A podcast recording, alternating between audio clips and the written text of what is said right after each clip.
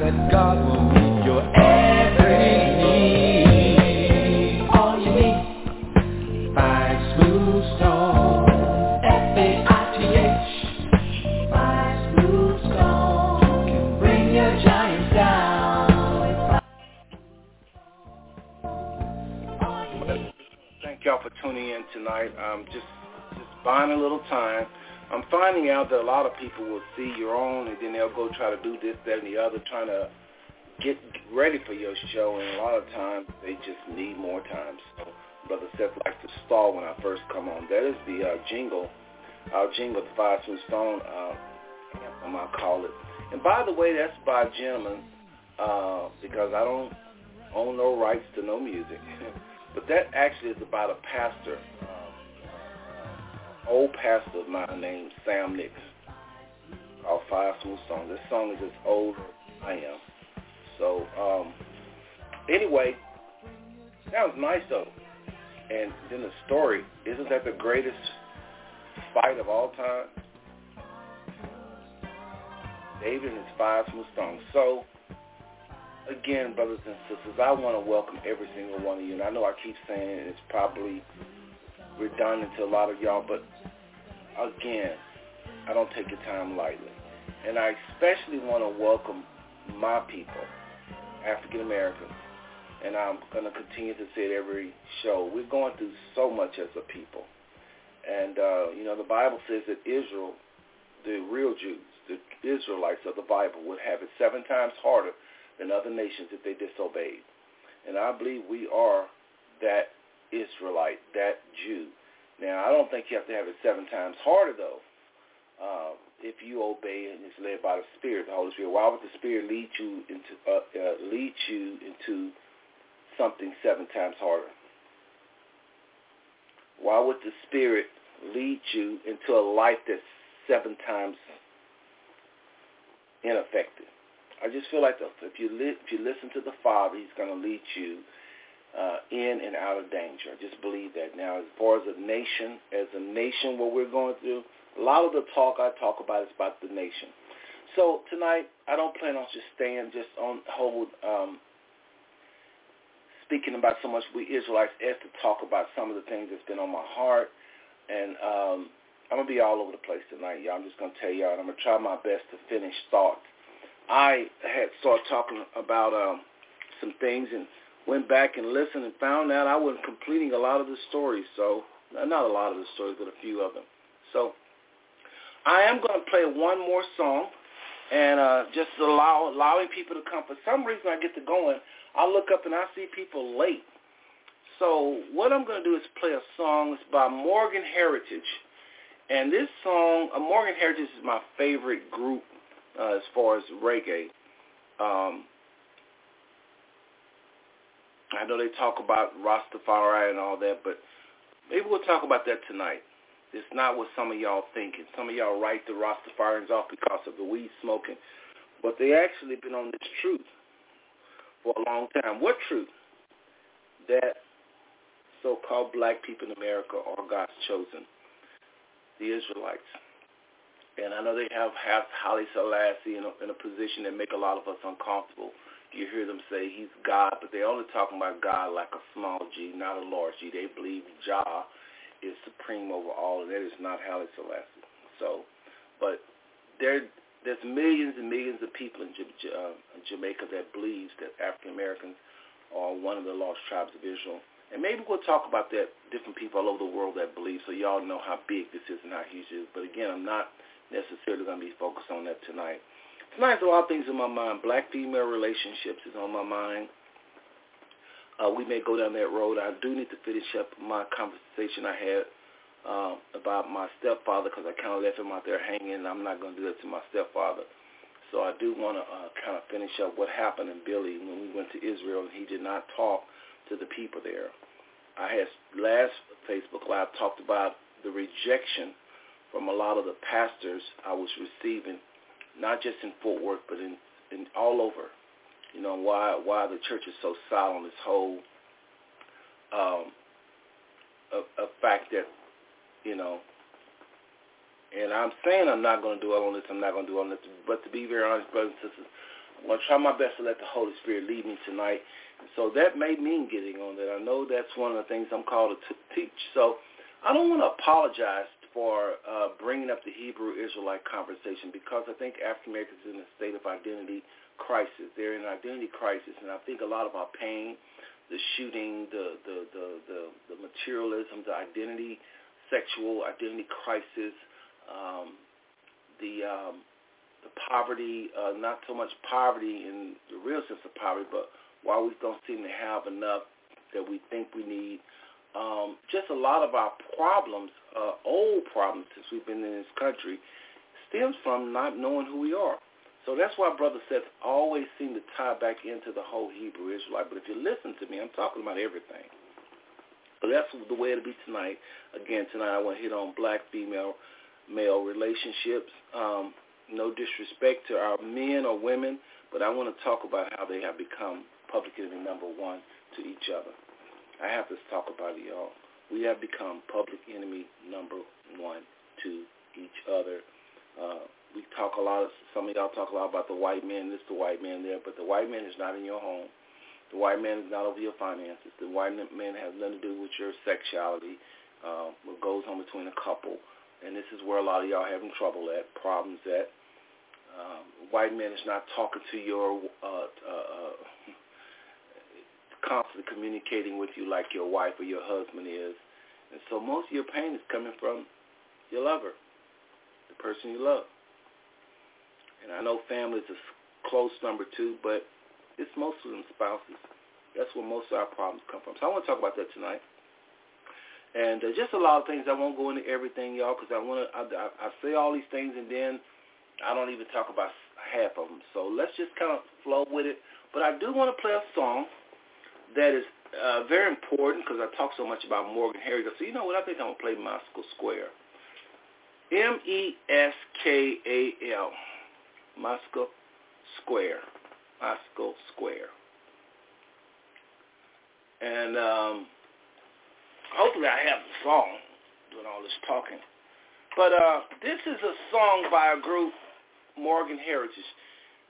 Uh, now, a lot of you may not know about this, so I'm just gonna just just give you the history of it, and I'll and I'll pull it up here on. Um, I'll pull it up here. But brothers and sisters, Moscow Square, because some of us believe in Christ, right? We worship Christ, right? And some of us eventually want to go to Israel, right? We want to go to Jerusalem. We want to. It's on our bucket list to go there and see the cross and um, where Christ uh, supposedly lived, died, and um, I want to tell a little, little history, something I learned when I was uh, traveling. I like to talk about my travels because I believe that the Father is is inspiring a lot of the places I've been, and I just want to talk about some of the things uh, I've seen. So this song I'm ready to play is about a place called Mus- Mescal Square, Moscow Square. Some people say Moscow Square, some people say Mescal Square. So, but just know it's about a place that um, exists. Queen Helena, Helena uh, Constantine's mother, had a vision of where the cross of Christ is. Now, you know Constantine was not a good dude. Uh, he plays a horrible part of history because he he went to change Christianity. And as y'all know, he said, holding up the cross, by this we shall conquer. And so he perverted Christianity, and that's where we get a lot of the just evils out of under the name of Christianity. You can just start with Constantine. Uh, rewriting just just a lot of the translations and I can't I, I don't know all the history or, or at least I'm not I'm not moving slow enough right now. I don't want to move slow enough to go through what he did. But all I'm saying he he was one of those that poisoned what we hold dear as far as our Christian values. So Constantine is bad news. That's all there is to it. So um, Catholics, uh, uh, what they play, the part they play in history, this is an ugly side of Catholicism, and, and, and Constantine is right in the middle of it. So this song I'm play uh, is a part of the show. I am buying time too, but those of you that are here early, I want to give you quality information right off the bat. Okay, so here's a song that is talking about how Queen Elena had this dream of where the cross is that Christ died on. And she said it is in Ethiopia, in a city called Addis Ababa. And Addis Ababa, I had the opportunity to go there. And it's a place called Mescal Square, M-E-S-K-A-L Square. And uh, this song is talking about that. So I told y'all, uh, Morgan Heritage is one of my, uh, it is my favorite group as far as uh, reggae. And uh, this is one of those times they put out some genuine, powerful song. And so um, while that's coming up, I just want to thank all of you that have tuned in uh, to the Facebook Live uh, uh, as well as Blog Talk Radio. We want to thank you for calling Blog Talk Radio and listening to the show on various apps. We got Apple. Uh, we got all types of apps. Just that hundreds of apps play our shows. And I just want to thank y'all for uh, tuning in to our show. We really appreciate it. Um, we ask you to follow us because y'all, you're not gonna get enough. You're not gonna get what, what we do at the Five Smooth Stone Network. And I know I say we a lot. It's because I have on co-hosts over the years that have been with me and many guests. So I can never say just I. But the Five Smooth Stone Network is uh, of Brother Seth and guests that he bring on periodically and co-hosts. Lately, the last past two months, it's only been me because I want y'all to understand what the founder of the network is about, and I want y'all to hear from the spirit what we're trying to do. And then when I bring on the co-host, you already know where we're headed. We are trying to, by the help of the Ruach HaKodesh, or the Holy Spirit, resurrect a very dead nation of dry bones. It's just that simple. We are prophesying truth unto the bones. It's just that simple. I don't know everything. No, I don't. No, I don't. My ignorance is as vast as the sea. But I also have learned some things over the years that have made me free.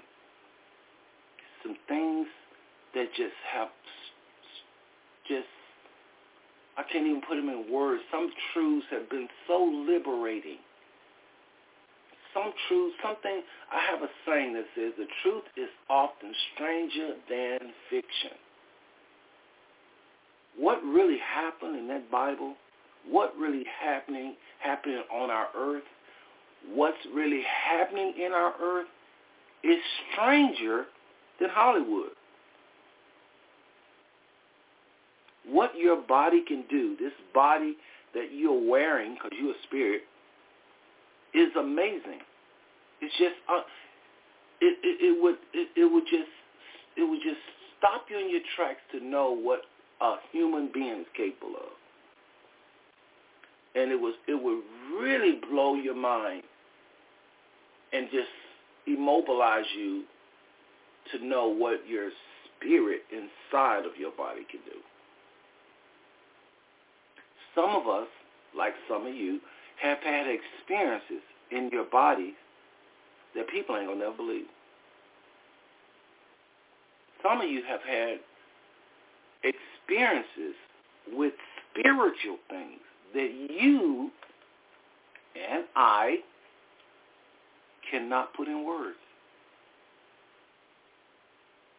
If somebody say, well, what happened? You're going to sound retarded. You're not going to be able to put in words.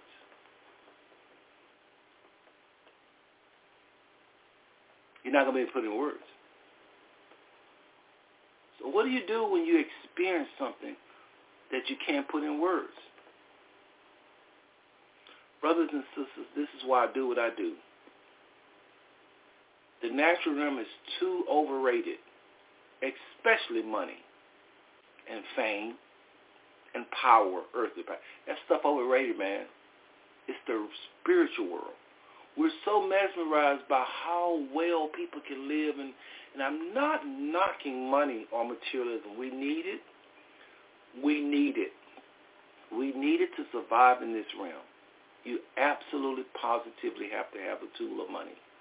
But it should not be in some conversation with spirituality.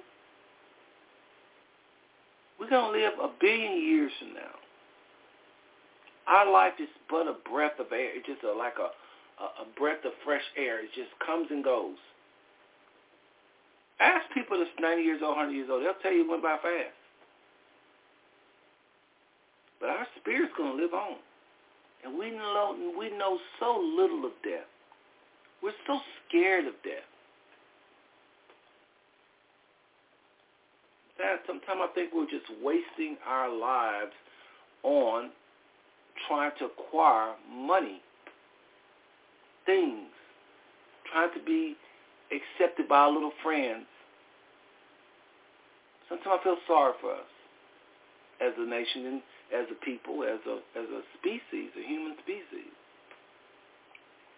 So again, brothers and sisters, you see how what I mean by I'm jumping all over the place, but I do want to welcome you, and I welcome every single one of you. I do nothing to just my people, which I believe are Israelites, this African American. I think they're one of the lost tribes of Israel. Absolutely. But I welcome all people because what the Father is doing is your business. Indians from India, what the Father is doing with Israel is as much your business as it is the Israelites. I don't know what these folks think. These a lot of these Hebrew Israelites, these new Hebrew Israelites, that's trying to own the whole identity of us being Israel as though they speak for the whole nation. You an Israelite African American, whether or not you want to accept it or not. And I, again, I'm not going to stay on this. Y'all, I'm jumping around. I got so much time I want to hit on black-female relationships, and one things talking about um, Billy Rhymes uh, because I kind of left him looking a little bad. My stepfather, and that's not going to happen because he helped raise me. So I want to right the wrong, uh, me forgetting, and I just I just simply forgot to talk about what happened. While a lot of our uh, elders are rejecting this message, and my stepfather had something to do with that, as well as while the pastors in the churches are silent. They don't say nothing. They don't even knock it. They just don't say nothing. You, have ever been in that silent treatment? There are some of them that do knock it and say it's of the devil, blah, blah, blah, blah, blah. I don't think they're saying we as, are the Israelites of the devil. I think a lot of them are talking about not liking uh, uh, these these people out here talking about we're under the law, and we're not under the law. Okay, and so I don't want to get off on that because I don't hit that too hard. But no, when you tell a believer that's been taught properly the scriptures, they under the law, they are going to look at you like you have three heads. Like I look at these people, claiming to be so deep and so intelligent and not understand. There is no way in heck God is going to place Israel back under the law. But there's no way in heck God is going to have Israel not obeying laws. We're just not under them. The Holy Spirit is the same person that gave the law in the first place. Does he not know how to lead us in Christ now? Does he not know how to tell us what to eat? Does he not know how to tell us when holidays come in America, if it's paganism, don't participate? Does he not know how to tell us how we can still celebrate Christ, though?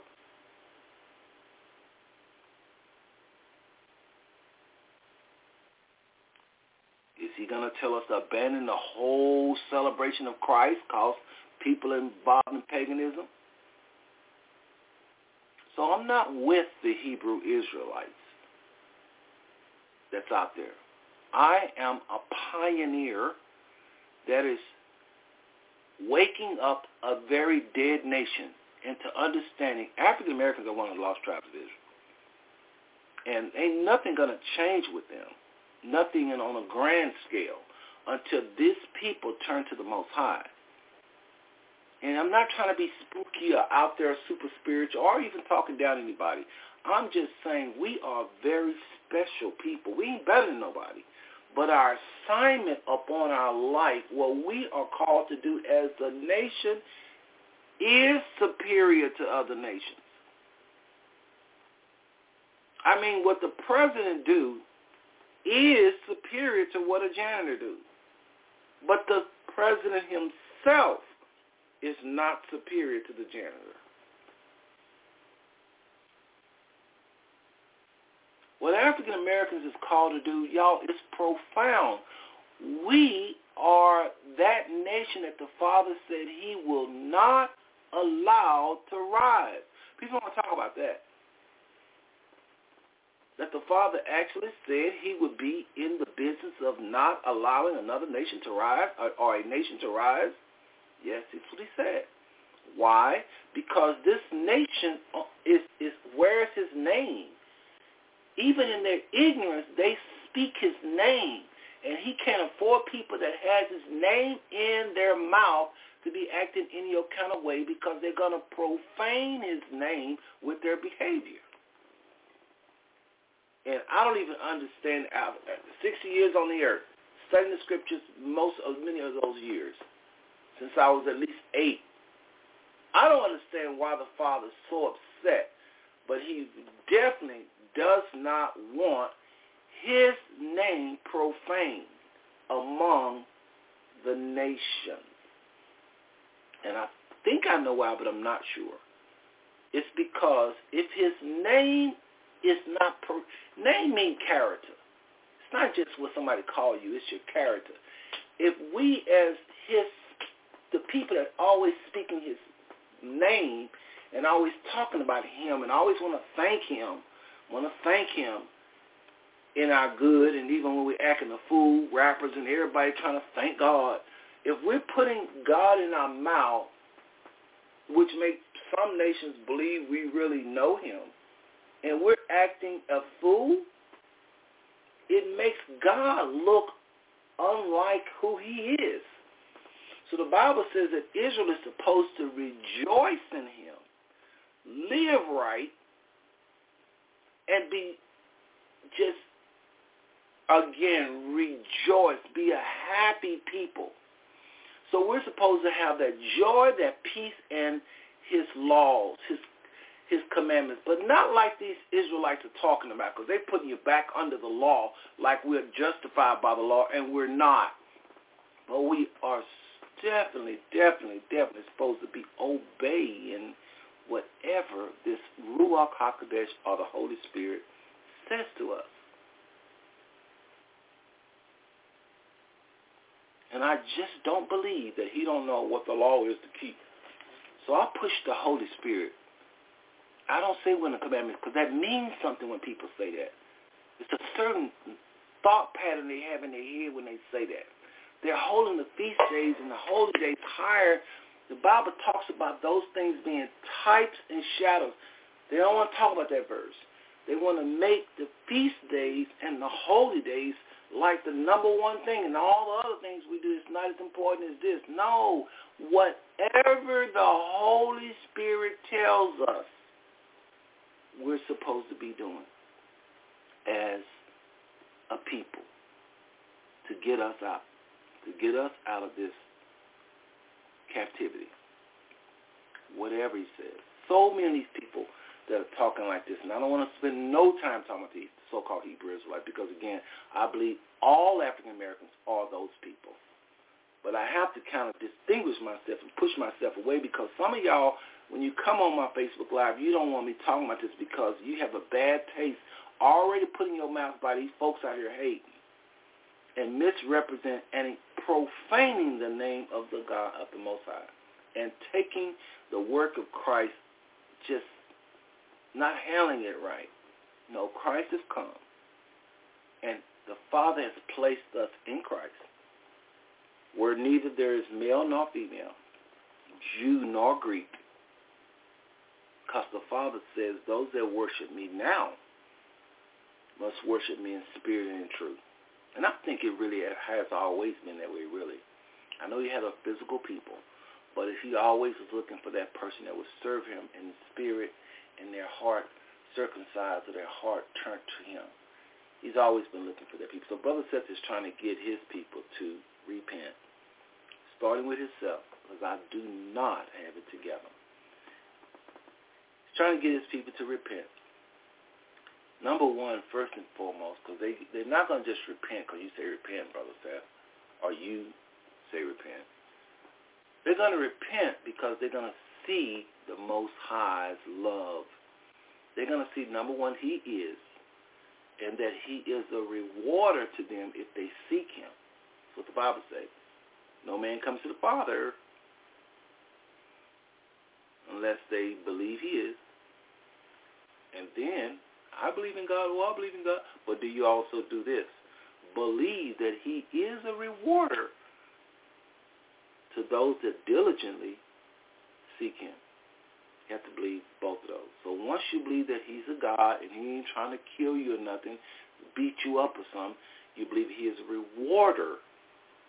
He rewards. Not just judgment. He rewards those that diligently seek him. Now you will want to diligently seek him, which means you will want to repent. Can't seek him in YouTube so that would mean you, you're repenting if you're diligently seeking him. You diligently seek him, you're going to find him. And you're going to find his ways better than your way, and you're going to repent. That's all I'm trying to get our people to do. I'm a hypocrite sometimes. Sometimes I don't repent in certain areas as I should. Me drink a cup of coffee on that one. I do not have it together. I ain't got nothing for y'all. I keep telling you that. I ain't got nothing for you. Other than what the father showed me over the years, I'm a nobody from East Side Butler Housing Project. I ain't got nothing for you. Nothing for you outside of what the father showed me. So I do uh, I do want to welcome uh, Brother Israel there and Brother uh, Vince Lowe. Um, definitely good seeing them in the house. I'm, I'm going to start trying to call these names. I I hear that when you do Facebook Live, people like their names called. So I'm going to try to do a little better job. But it's so hard. I'm afraid I'm going to miss somebody and be offended. Brothers and sisters, just know this. Guess what? I love you. You say, man, you don't love me. Some white guy in the archive is listening after the show goes off. He done clicked on, and he's looking at me saying, brother, you don't love me. I can tell you about that black pride stuff. Let me tell you something. Don't associate everybody the same.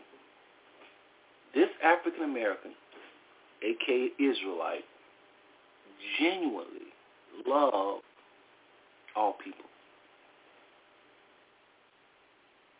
I love white people like I love my own people. I just am committed to help my own people more and express that love, that true love in my heart. I have committed and I feel call of the Most High to express it towards my people more. So I'm going to be talking about their pain more than other people. I'm going to be talking about what they need to do to become a wholesome nation more. But I love white people. Don't want a hair of their head touched unless they're trying to touch my hair. So I want to get this straight. Know who you're talking to. I'm not with those Hebrew Israelites y'all see on the web.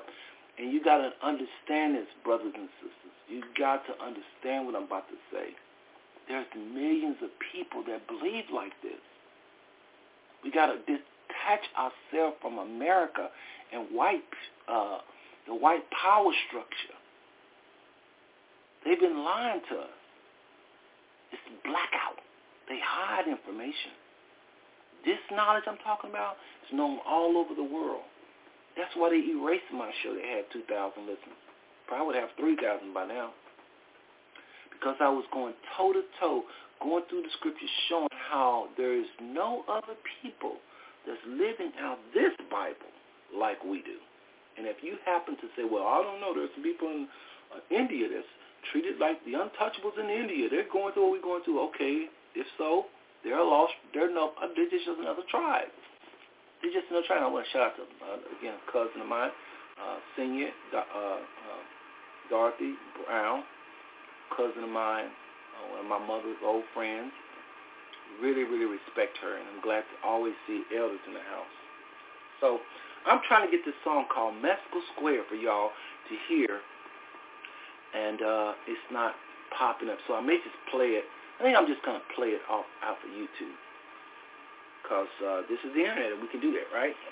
So I'm jumping around, and I don't want to put myself in no bondage over that. I'm jumping around tonight.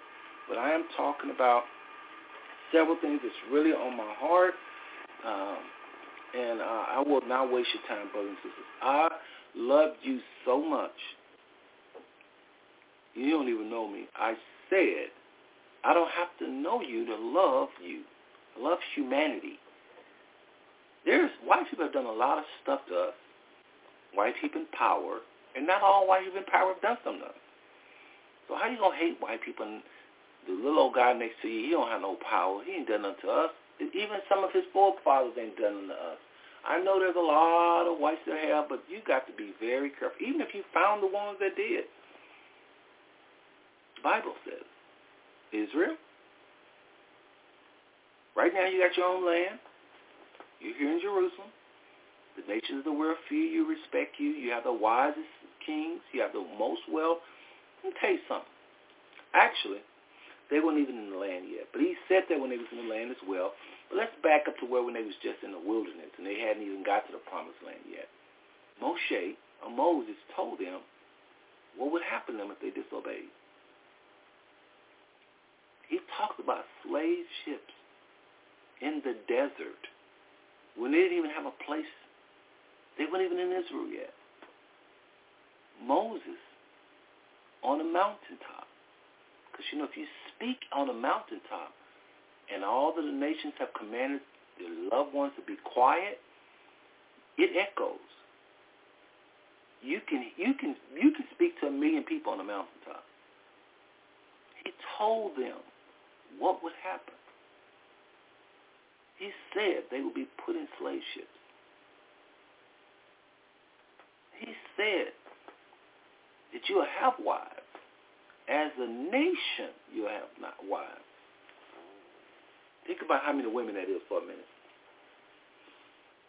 He said, but another nation was going to come and lie with your nation. That's a lot of sex. And it wasn't willingly lay down with your women. It's going to be force.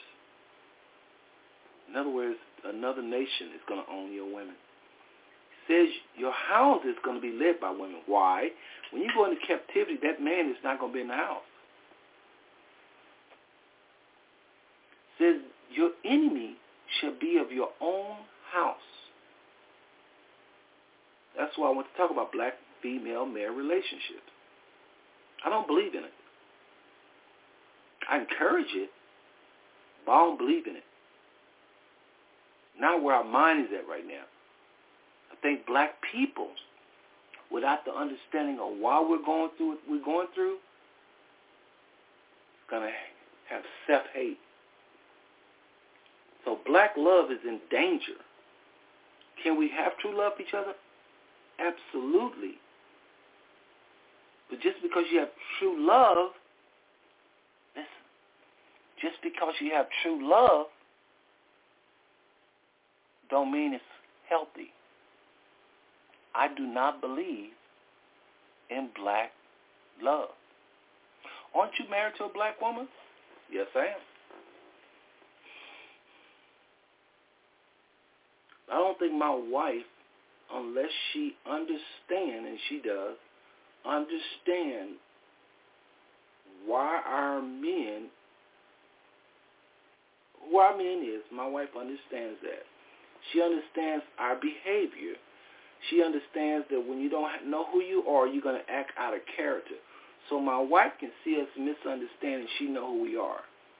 If you're that way, you're blessed. Thank God. But everybody don't understand what I'm talking about. They don't see us as no Israelites. If you take the whole thing out about us being Israelite and just look at us as a people, it's scary.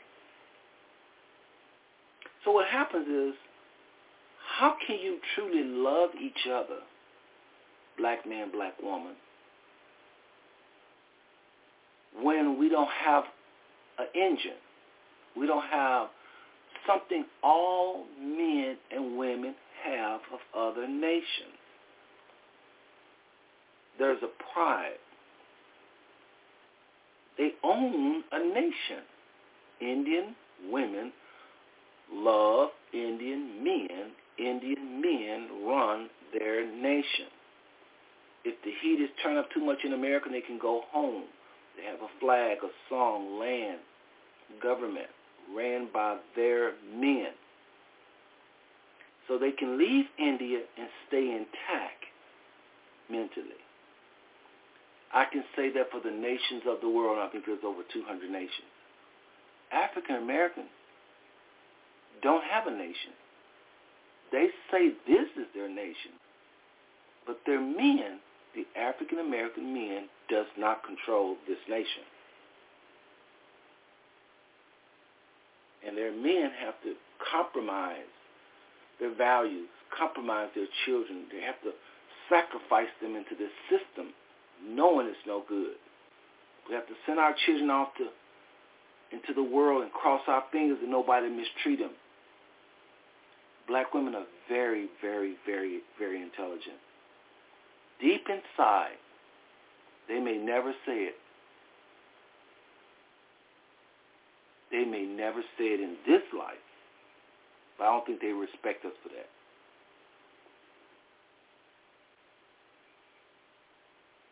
I think they get tired of hearing what the white man is doing.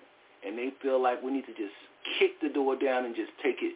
And when we don't seize, and I do think this is going to sound a little crazy, but I think our black women really think we just should siege the whole empire. They may be happy with what we do in the home, but I think our women would like to see us in charge of this country. That's why Obama was so popular. Why people voted for him no matter. Some of us didn't want to look too much at his credentials. I think women want to see Women, I believe, is attracted to power. They're not, not the, women is attracted to strength. Let me say it like that. Women is attracted to strong men. And again, I want to just welcome everyone that tuned into the Blog Talk Radio. You're listening over Blog Talk Radio. Those of you that's listening over Facebook Live, I want to welcome you again. I am with the Five Smooth Stone Network. It's not a I don't have any co-hosts. It's just me these days, but eventually I will be bringing on co-hosts. I'm letting y'all know. that the screen you're looking at on Facebook Live or if you're on Blog Talk Radio you're listening, it's going to be more than my voice. Facebook Live is going to be more than my picture there. It's going to, the screen is going to be chopped into one, two, three, four, maybe five pieces. So just know the network is coming. All right? But you need to hear from the owner of the network or the creator of the network and let you see just what's on my heart and what I'm trying to do, what I'm trying to accomplish. We are very, very serious. We don't like the state of our people.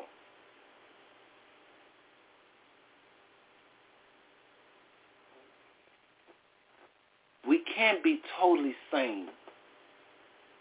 We're sane. But how can our women really respect a man that answers to another man and cannot protect her? Really? Think about that. Our women know not to say certain things, but I know that has to bother them. We can't protect them. They've been protecting us since slavery. They love us. They make good wives. Some of us have had great marriages. But you cannot tell this brother that they respect us. They do respect us, but not like they would if we was in our rightful place. And it comes with knowing who you are. If they knew we're in this situation, what situation?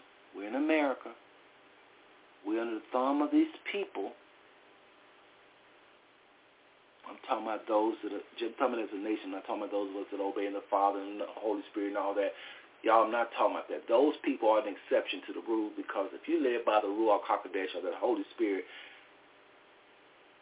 no weapon formed against you, no weapon formed against you is going to prosper.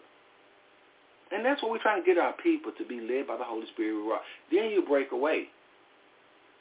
But you got to first, I think, understand what Brother Seth is saying. You got to first know there's a problem. You ain't right, African American. Women and men. A lot of what we do every day is sick. God was showing me something about the word insanity. And we all go, and I'm not just talking about African American now, I'm talking about humanity.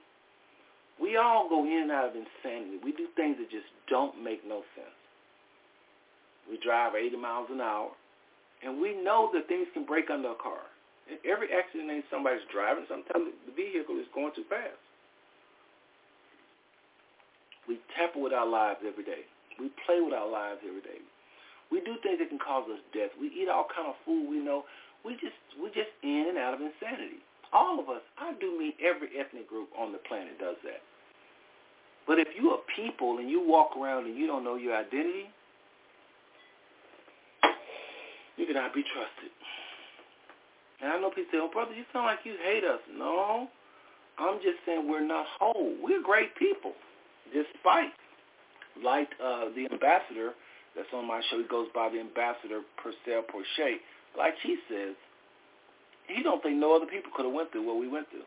I agree with him. I said I agree with him. I said I agree with him. But y'all, we can't get cocky. We, the way the Father showed me, is a sick people. And it's not because of something we just it's because of we've been lied to. It's not that we're we're not intelligent or we can't be intelligent or we're not. Nothing is wrong with us as far as acting on what we know. We're not slow or what they call retarded or special ed or something like that. For what's inside of us, we're fine. We're acting out what's inside of us. So when you see somebody doing a drive-by, there's nothing wrong with them in terms of them being, them responding to their mind. There's nothing wrong with them. What's wrong with them is what's inside of their head. They're acting. They're, some of those people that's doing a gang banging, if you sit them down and, and teach them stuff they can learn faster than a lot of professors in, in school, in, in colleges. There's nothing wrong with how they're responding. Like, you know, if you teach them how to drive, they can drive. Teach them how to be an architect, they'll be an architect. But if you teach them the ways of the street, they'll be good expert at that. If you teach them gang banging, they'll be expert at that.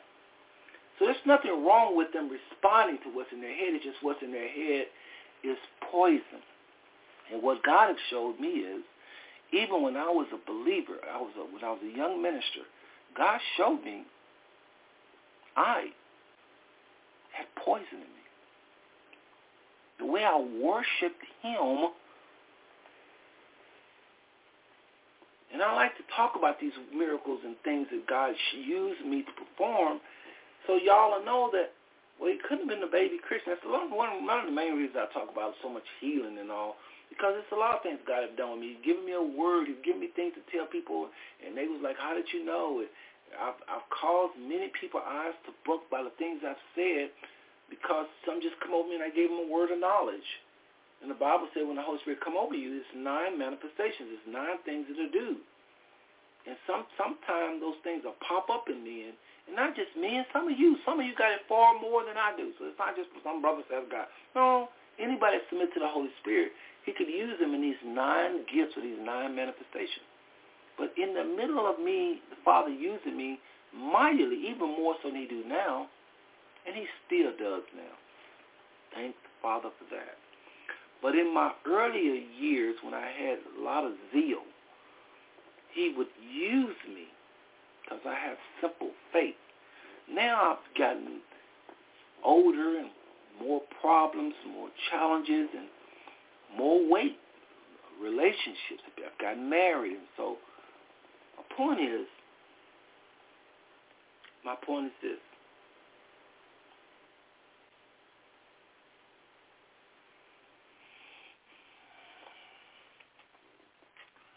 My point is, brothers and sisters, African Americans is poison. They go on jobs, they work, they they have nice homes, they have nice cars. But if you don't know why you are misbehaving as a nation, you're going to disrespect that nation. Just like whites disrespect us as a nation. They love us individually. We have these relationships with whites individually. But they don't like us as a nation. They say things about black people. Sometimes you wonder, why do you feel like that about my people, but they like me? It's this nation. And it is smelly what we do as a nation. It is weird to have a black woman leading you. That's weird. It is that and it's no slight to the black woman because they're doing, if they don't lead, then who's going to lead? In slavery, we wasn't allowed to lead. And our women led us. And there's a lot of black men that are doing great things. Please see the whole big scope of things. Get outside of your house. I'm talking about a nation. I'm going back and forth with individuals, and then I'm talking about a nation. Some of this, it doesn't relate to you because you're different. You're doing what's right, blah, blah, blah. I'm not talking about you per se. Maybe you are an exemption to everything I'm saying. But I'm talking about the na- we are a nation. African Americans are a nation within a nation. You got to understand that to understand why we're doing what we're doing, what's going on with us. You can't just lump us as a nation of Americans and quit talking about African Americans. We're just Americans. You can't do that. We're as different as night and day. You can't do that. You can't say we're just the nation of America. I don't want to talk about that after. You can't say whites listening, Indians listening. Why do y'all always talk about black? Why do you always talk about white? Because that's where we live. We live in a place where things are white and black. White people just don't have to say it because they're in power. They never have to. White people can live and die and never say black and white because everything is set up in their favor, most things. So they just say go to college, and that means white college. They just say read a book. That just means white office for the most part. They'll just say, you know, they just say, you know, study. Most books about them. They're just they'll have to say black. We have to come behind them and say black and white because things are so just different. They're some. It's amazing I have to even talk like this, but some people actually say stuff like, "Well, you know, they don't want to look at us as a nation, so they'll never understand why their children is behaving the way they are." You know, they don't. Anyway, so what am I doing? I'm talking about I guess the fathers wanted me to go down this road of hearing more about the identity, why it's important. Because so many people listen to my Facebook Live when they hear Hebrew Israelite, they're ready to leave. And they don't understand. It's bigger than that. It's as important as your name. It's as, do you want to not use your name? If you say, I don't want to use my name, I want to use my last name, I don't, my relatives ain't my relatives, no, my relatives are, is whoever's in Christ. If you just want to be in the spirit and never acknowledge anything in the flesh, number one, that's not biblical. That's a dead person. That's a person that has moved on past this realm. If you're only looking at the spirit, then you don't need the flesh no more. You you need to die. I mean, you need to not die in a negative way, but transition and be with the forefathers. If you don't acknowledge nothing in the flesh, I don't even know how you can live on this earth. We are flesh. The Bible says we have this treasure. Pretend this is the spirit born again. The Bible says this thing that has believed in Christ, believed in Christ's account of the Father, that's talked about in Matthew, Mark, Luke, and John mostly. When a person believes that Christ came to this earth. He lived, he died, he rose again. The Bible says, number one, that for them to believe is a miracle. Because you can't even come to Father to believe that unless he draws you. So once he draws you and he gives you that faith, the Bible says you become born again. You're a brand new creation. That's why we call each other brothers and sisters, because anybody that have done this is born again. So this is a new man. But the Bible says we have this treasure of being in Christ, one with Christ, for the Father sees Christ when he sees us. We have this treasure in earthen vessels. It's in earthen vessels. It's not just like this. That means we dead. And of course, we'll get a new body in the New Jerusalem. But I'm just saying, right now we have this treasure in earthen vessels. A lot of our challenges with our children and grandchildren has to do with identity. Uh, you tell me what they're doing, and I will line up identity with it some kind of way. You do hardly nothing on this earth with your identity not in place. You can't even drive home from work without acknowledging where you live. You can't even have a conversation over the phone with a relative without acknowledging who you are. When they call you, what you're going to say? You're to say, hopefully, hello, and they're to ask you a question, and you're to dig into your past, which is totally fleshly, mostly, and give them an answer. Everything is flesh. I don't know why people act like, why do you talk so much about black and white? Black and white is a social concept created by Satan.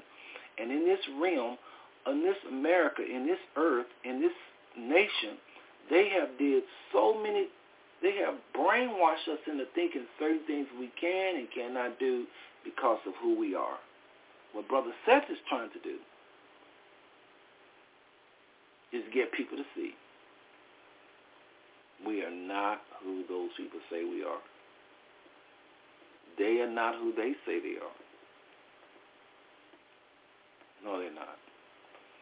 So what am I saying to all my white brothers and sisters Listen, Because I talk as though white people is in the room, Indian people in the room. I do not talk like black people talk sometimes at family family functions or family reunions or family barbecues where you come with the white man. I don't, if I do talk about the white man at the family barbecue, a white guy can come in, I'm to talk the same way.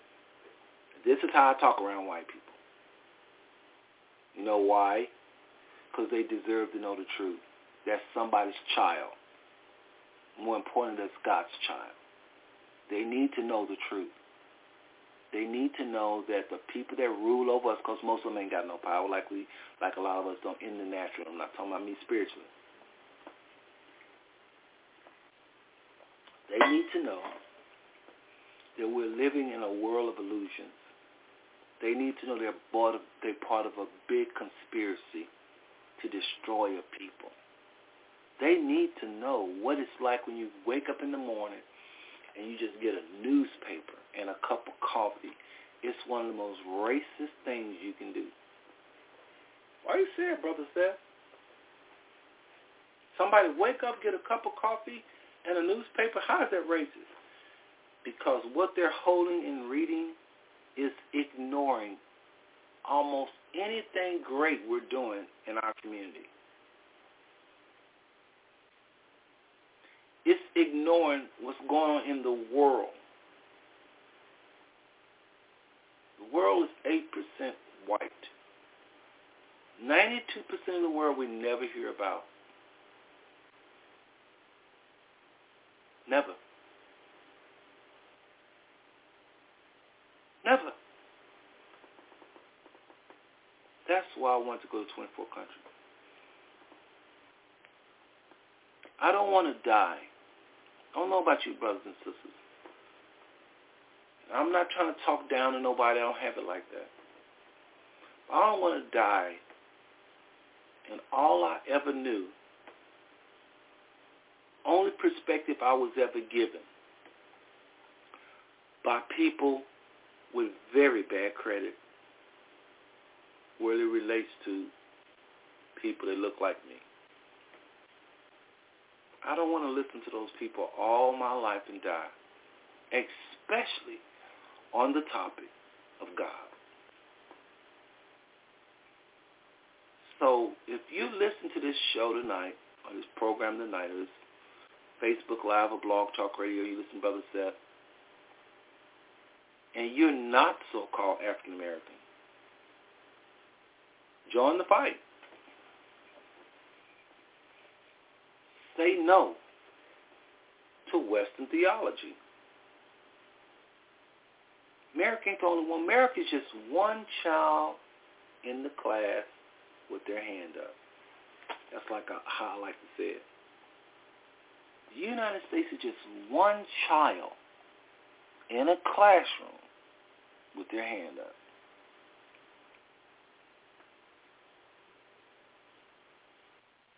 There's a lot of ways to look at God. There's a lot of ways to look at Satan. There's a lot of ways to look at spiritual, the spiritual world.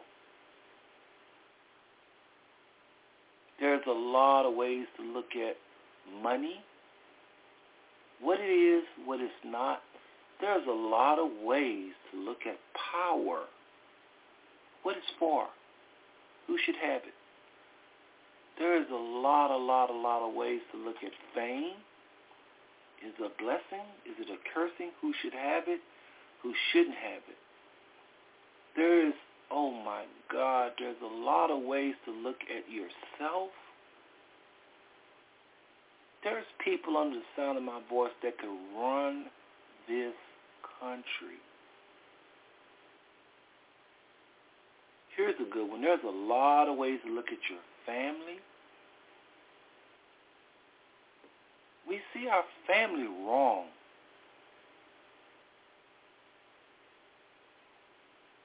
My family is so unsupportive, which is why I like to shout out the family when I see them. They're so unsupportive. But the Bible does say a prophet is without honor in his hometown. What the book says. Why is that? Why you go somewhere else and people value and see all types of potential in you and your own family don't? They should know you are all right because you they was raised with you. Why do you think somebody else from some other town they don't know is smarter, wiser? How come the Most High that created the heavens and the earth can't be looking at me through, looking at you through my eyes right now, speaking, or should say, should I say, speaking How how come he can't be speaking through me?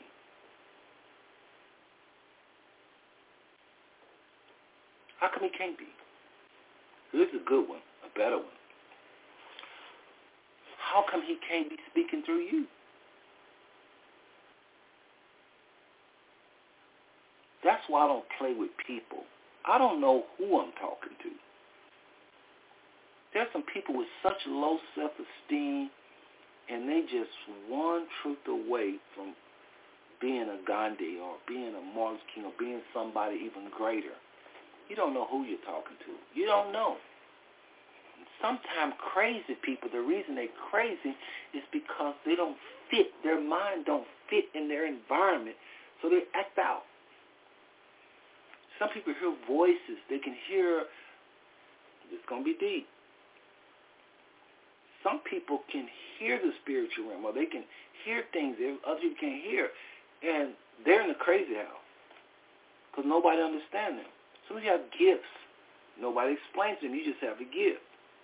And they thinking they some people can tell people before they tell folks going to die before they die. I knew this one preacher. He said he would preach, and off the Father would show him death over people, and and his job was to go and just tell them, hey, you relate you with God. His God showed him that so he can get those people ready for their death, but he was not supposed to tell them you're gonna die. Week or two, they dead. He would often see that.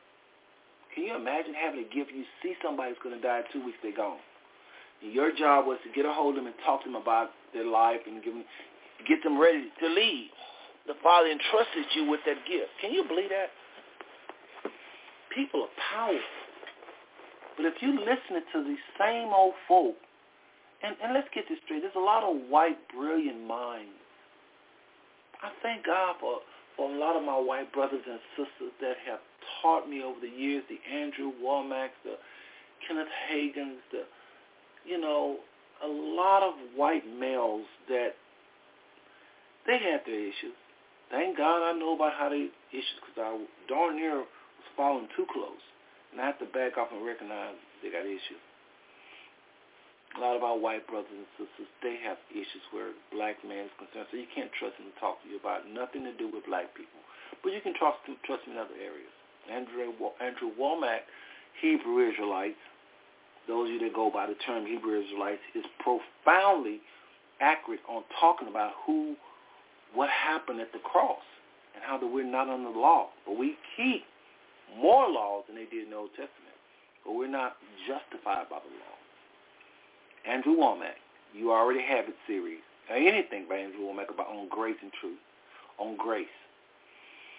So I thank God for Andrew Wommack, but I just wanted to just kind of just say that because I, I do these Facebook lives and and some days I don't want to have a certain topic. I am going to get back to where I just say tonight we're going to be talking about just this.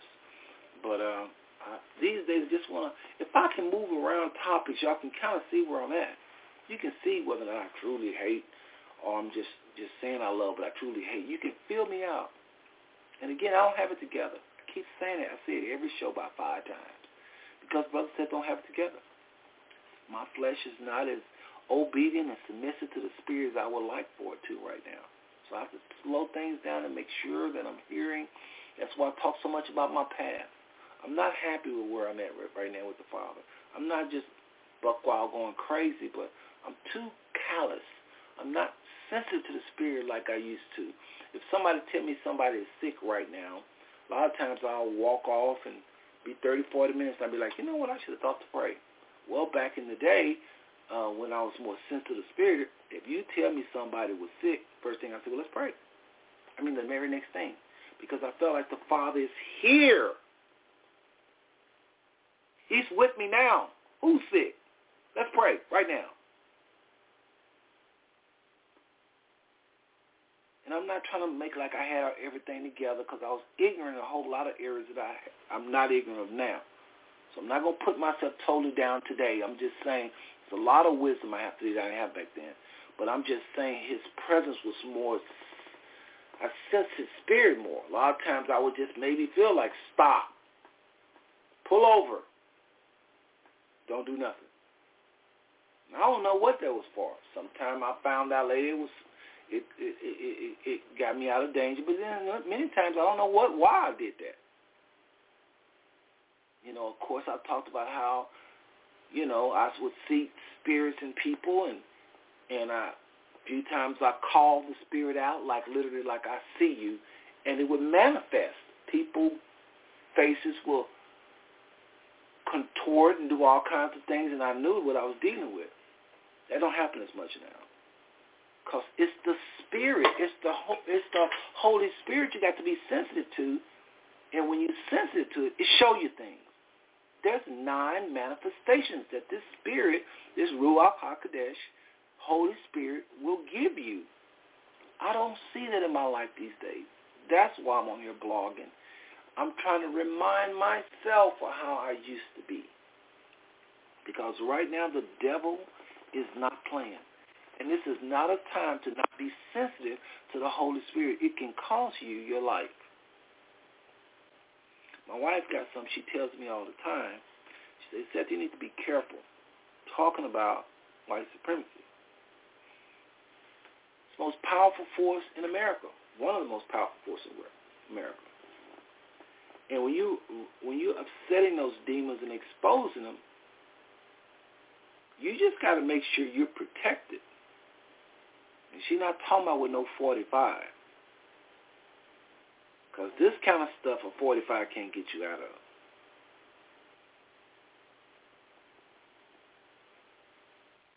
When these enemies come after you, a 45 can't get you out of.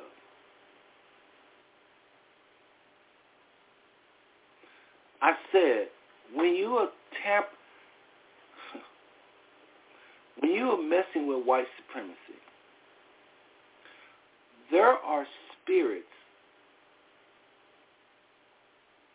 There are, I don't want to glorify the enemy, but all I'm saying, y'all, you got to understand that America was birthed out of lies, deception, and ignorance. The American Empire. I had a guy one time to say it's a white gentleman, and I said, wow. And I cannot find that tape. I want y'all to really listen to your brother tonight. And I still got to get on Billy Rhymes and how he didn't receive the whole Hebrew Israelite message and why an older black man. My stepfather buy it. He went to Israel with me. I brought him to Israel along with many people. I've taken many people to Israel. But back, I'm gonna get on. I'm gonna get on Billy Rhymes when I brought it up, and also black female relationships. But my wife said something very important. Oh, about the white gentleman. The white gentleman said to me, he didn't say to me, he put a video out, and I, I remember reading it. It's a book also. Forget his name. He said America have no real moral reason to exist. I know I didn't say it right, so it, just follow me because I'm not going to say it like he said it. And he began to build a case on how that America it's like Islamic countries when they create the country, the Quran is their constitution. So everybody live try to build the country up with laws and bylaws based upon the Quran. There's other nations, they do it with the Bible. Other Hindu nations, they do it with Hinduism. Everybody wants to be a um, Siddhartha, Siddhartha, Indian, to, the, to my Indian brothers and sisters listening, because I know you're listening uh, Buddha. I used to think Buddha was one person. That's what Christianity teaches. Buddha, one person. Buddha is not a person. I had a little Buddhist Bible, and I would show people, look, it says right here you're not supposed to worship Buddha. You, you don't worship no Buddha. I want y'all to listen. This is major. This is, oh my God, this is major. Talking about white supremacy, talking about America. Listen, I found out, I watched a movie called Little Buddha. And I just said, you know what, this stuff is so foreign, but I was kind of bored at night. I would have never watched it like right some of y'all saying, I would have never watched that. Neither would I. But I was tired and I ended up watching it. I'm trying to tell you, show y'all how America has no moral foundation to exist. It has no real moral reason to be other than a place of captivity. I'm going to nail that down. But I got to talk about Buddha first. Watch this. True story. All the Indian people listening, Hindus, they like, I like this brother, I like this brother. Listen, Buddha means enlightened one. That's it. It's not a person.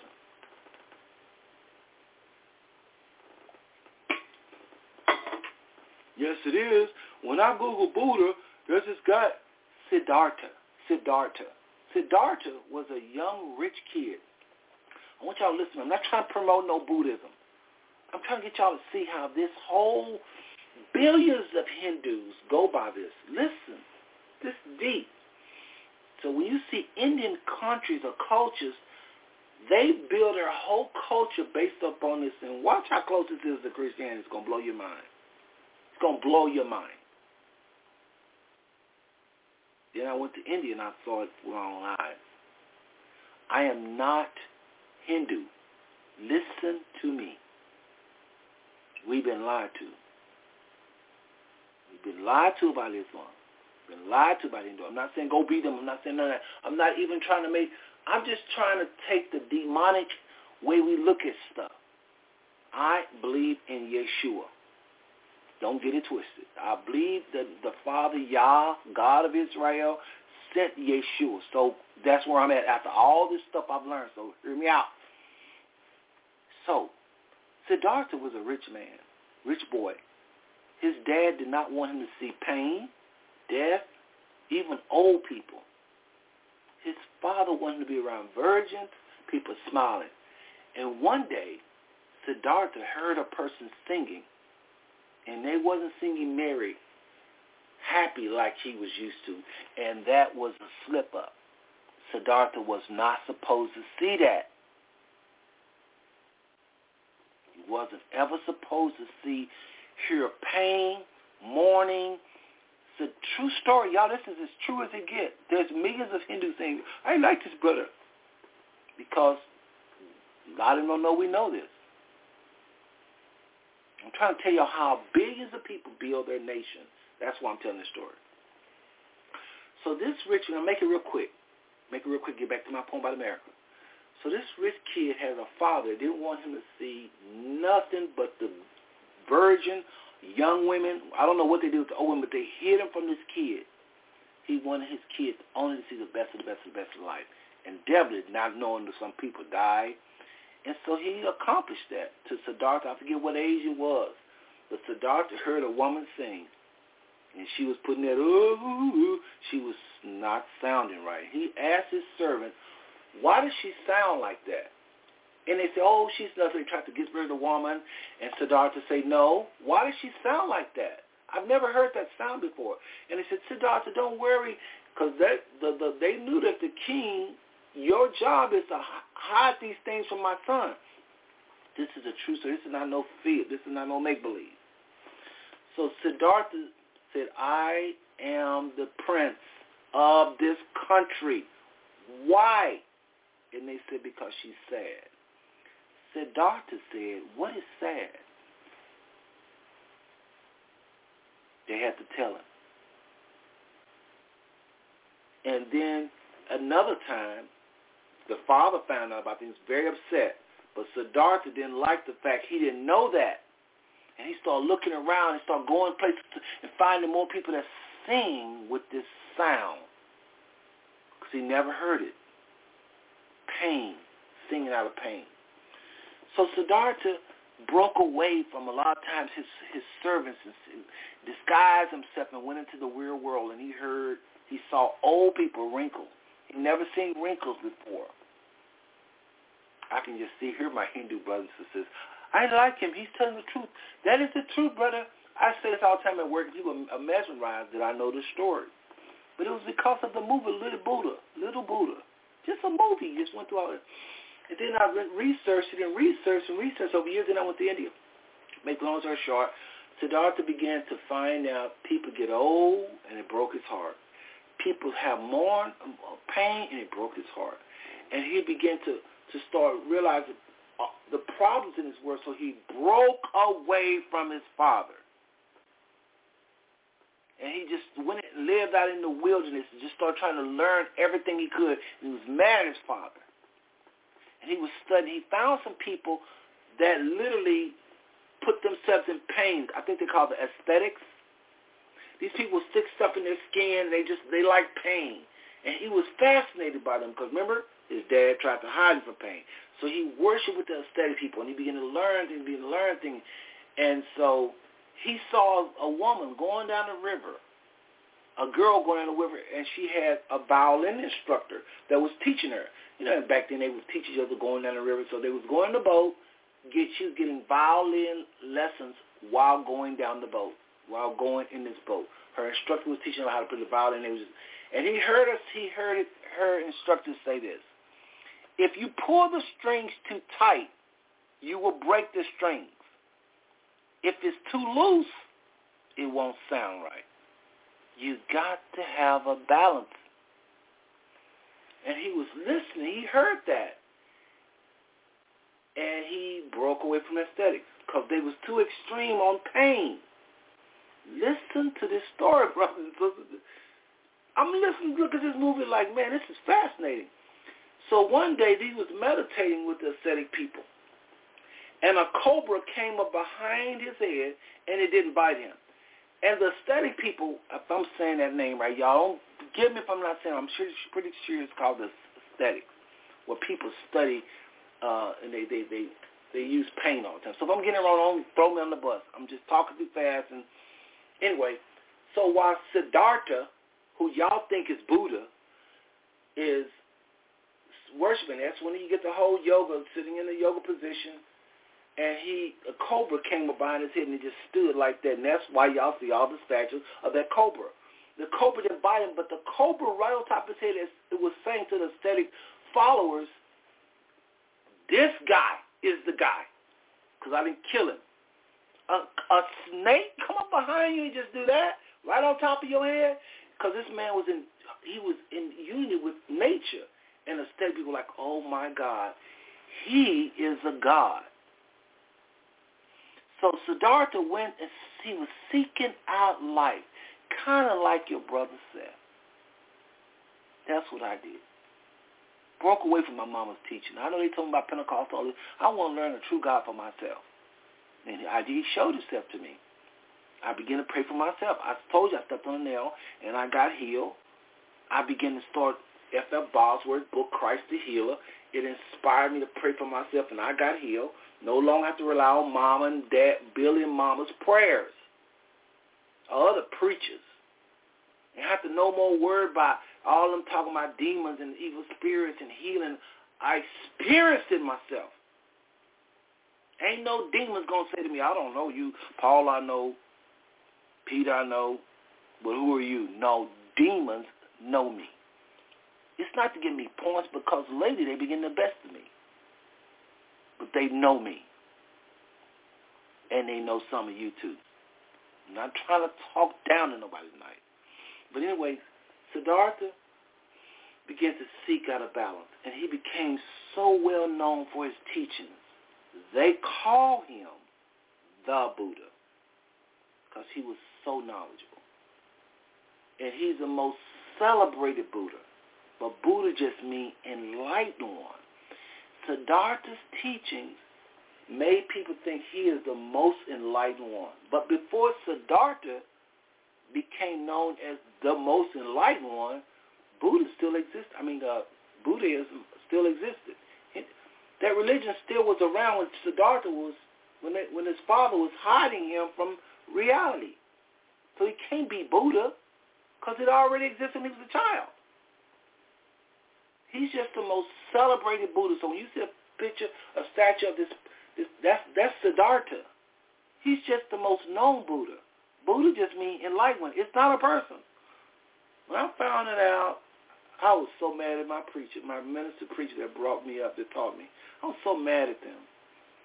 Had me thinking there ain't gonna be Buddha sitting on this. It's gonna be Jesus. Fool, you a Buddha.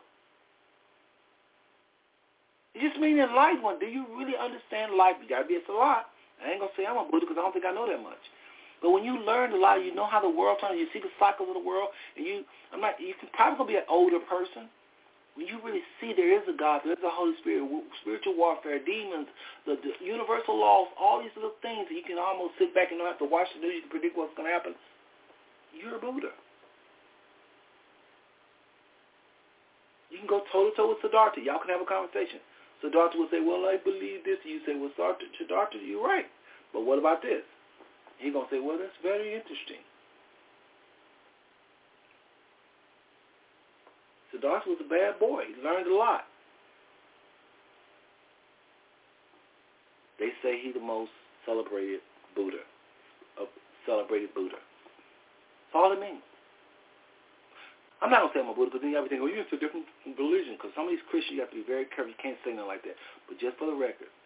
So that whole, I brought it up to say that whole region of the world, the Hindu nation, based everything around Buddha. A lot of them get off talking about other gods and all that stuff. But the one, there are some Buddhists that believe in a higher power. Siddhartha was one of them. He understood life. This man was different. Y'all should just, you ain't got to agree with him. Just look at some of the things he come up with. Just living off the land. The man was already rich. He walked away from all that. He just studied. He afflicted himself with pain. You know all about fasting. I don't agree everything with Siddhartha. No, I don't. I would be probably Hindu. I'm not what they call Hindu. I just understand what the word Buddha means. Does not mean it's not a person. He's just the most celebrated. He's supposed in their world. In their world, he was the most. Probably a lot of people just as knowledge as he is now, and they're called a Buddha also. So I all that to say. I brought all that up to say that that whole world based their building buildings, society, how they deal with their women, based off studying the world and Siddhartha's teachings, but there's other Buddhas they listen to. And they might even incorporate American preachers in some of their teachings and beliefs. Buddha just means enlightened one, enlightenment. That's where we get. That's where you hear the word enlightenment. It's always referring to that part of the world. So America don't have that. America said they're founded on Christian principles. That mess don't hold water. You know it don't. I don't even have to go into it. So what is the real reason for America? I'm going to tell you what I think, and then I'm going to back up and try to prove it. I think America is just officially a prison. America, America has nothing without the slaves. America is a place of captivity. If you can just understand, America is a prison. In the most, I know people think of prison, they think of, you know, rice mm-hmm. sitting there and food, can't go nowhere. No, it's not like that kind of prison. It's like Egypt, Egypt was. They say Egypt was like that have all this technology. It makes you think you're free. I can't tell you, I, this is a foreigner. I'm not going to call her name out, but I talk with a lady from Eritrea every day. One hand, she talks about how great America is. And then on the other hand, you can see she's worn down by it. America wears down foreigners. They come over here free, happy America, America. After a while, they weighed down by the debt, trying to get with the Joneses, all this technology. They start trying to get all this stuff. And you slowly see shackles on them, too. The 8%, 8%, whatever the percentage of whites is in America, they're the people that supposedly be free. Supposedly. But I don't know about that. I'm beginning to believe white people are in as much bondage as everybody because America has no moral reason. I'm not going to be able to say this like this author was saying. But he says America has no moral reason to exist. They don't have, like, we, they say we have the Constitution. They always say the Constitution. But you break down that Constitution and look at it. There's no spiritual basis, no solid reason for this. Well, oh, this is a land of free and this. It can't be no land of no free, nothing. Y'all had slaves for 100. Y'all had slaves out of the gate. You came in killing people. We have this sweet, beautiful constitution that says all men are created equal. Come on. What real reason? Uh, my phone number here. Anybody want to call or comment or ask a question? I'm going to open up this line, the phone line, for you to call and ask a question. Ask a com- try to help me with this. I read a book, and I cannot think of what it was, but it was talking about how this guy was making an argument. He was naming everything how that all these Arab countries have the Quran, and the Quran is clear. You might not agree with it, but it says this. That's why they have. That's why they say no to modernization. Modernization meaning uh, in the Arab countries they don't like new buildings. That's why a lot of times you see fifty thousand buildings all on beige. They don't want to be modern. And some of y'all might want to rethink that too because we're getting canceled like crazy. But they say no to modernization. So you'll see them sitting on billions of billions of tons of oil and they don't convert it to, to look like Dubai. Every once in a while, somebody like Dubai say, you know what, forget this. I'm about to make put up some buildings. Omran, uh, United Arab Emirates, AEU, they say, okay, we so much of this modernization Islam thing. We're gonna so you see some Muslims going left, de facto Muslims or whatever you call them when they they they just going against their beliefs. But they believe that the Quran is against that. That's why a lot of times you see wealthy like they got so much money. Why do buildings look like that? They don't believe in modernization. Reminds me of a gentleman by the name of Syed Kotip. Syed Kotip. I don't know why I'm going down this road, y'all. I'm supposed to be talking about Billy, my stepfather, and why the older people, the older generation of black people reject the whole Hebrew Israelite message. I'm supposed to be finishing up there, and I'm going to get to it. But y'all got to Google this guy. Now, the computers, Facebook computer, and the internet computer is going to track me when I say this name because he is the father of radical Islam. Saeed Qutb. And again, I'm not a Muslim. I'm a believer. I'm a Christian. But I read his book, The Milestone, Milestone, and it blew my mind. God brings people across my path because I'm a righteous man. I'm in Christ. And I'm not afraid to read something outside of the Christianity because I feel like they control us like that. I want y'all to really listen to me. There's a book. You can type his name in right now. Syed Qutb. S-Y-E-D K-O-T-E-B.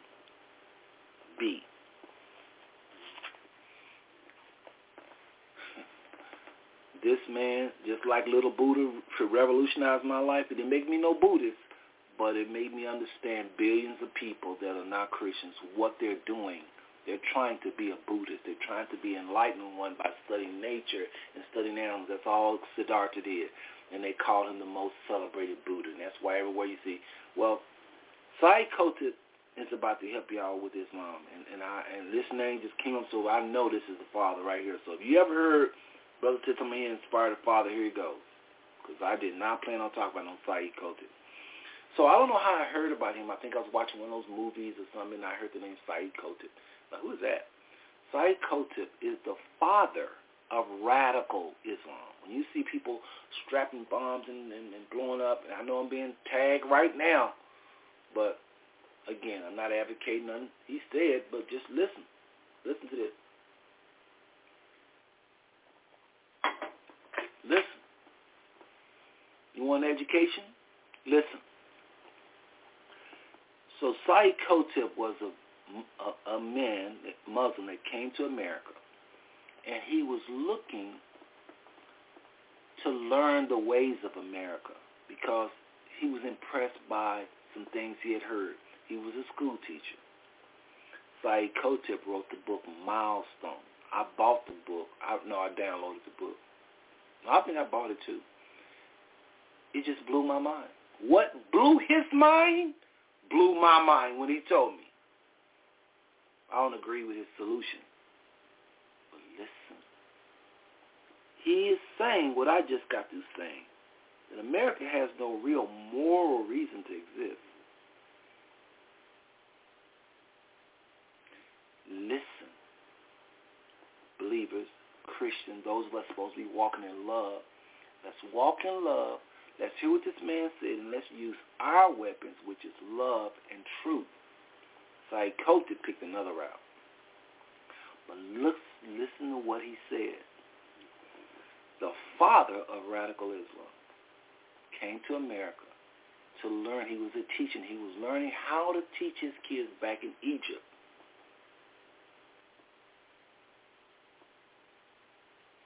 This man has influenced billions of people listen. You need to know this. So anyway, he came to America. He began to study Americans and study the way we do things and study, and he got disappointed right away because he thought when he came he was going to learn ways of teaching. He was going to go back and teach the Egyptian people, the Egyptian kids, the way. Just you know, smart people go all over the world, just like America do. They go all over the world, find different things other cultures are doing to try to improve their empire. So that's all Saeed was doing. So when he came here, he came back from Egypt brokenhearted and scared and worried and terrorized and just America changed Saeed Qutb's life. He said, this place is like hell.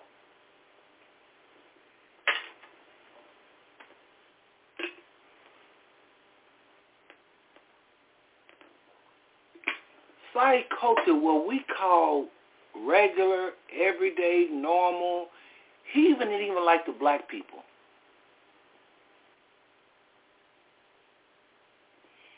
Listen what Saeed Qutb said. Well, first let me tell you what he said about other folks, because if I tell you what he said about black people, y'all may not want to listen no more to him.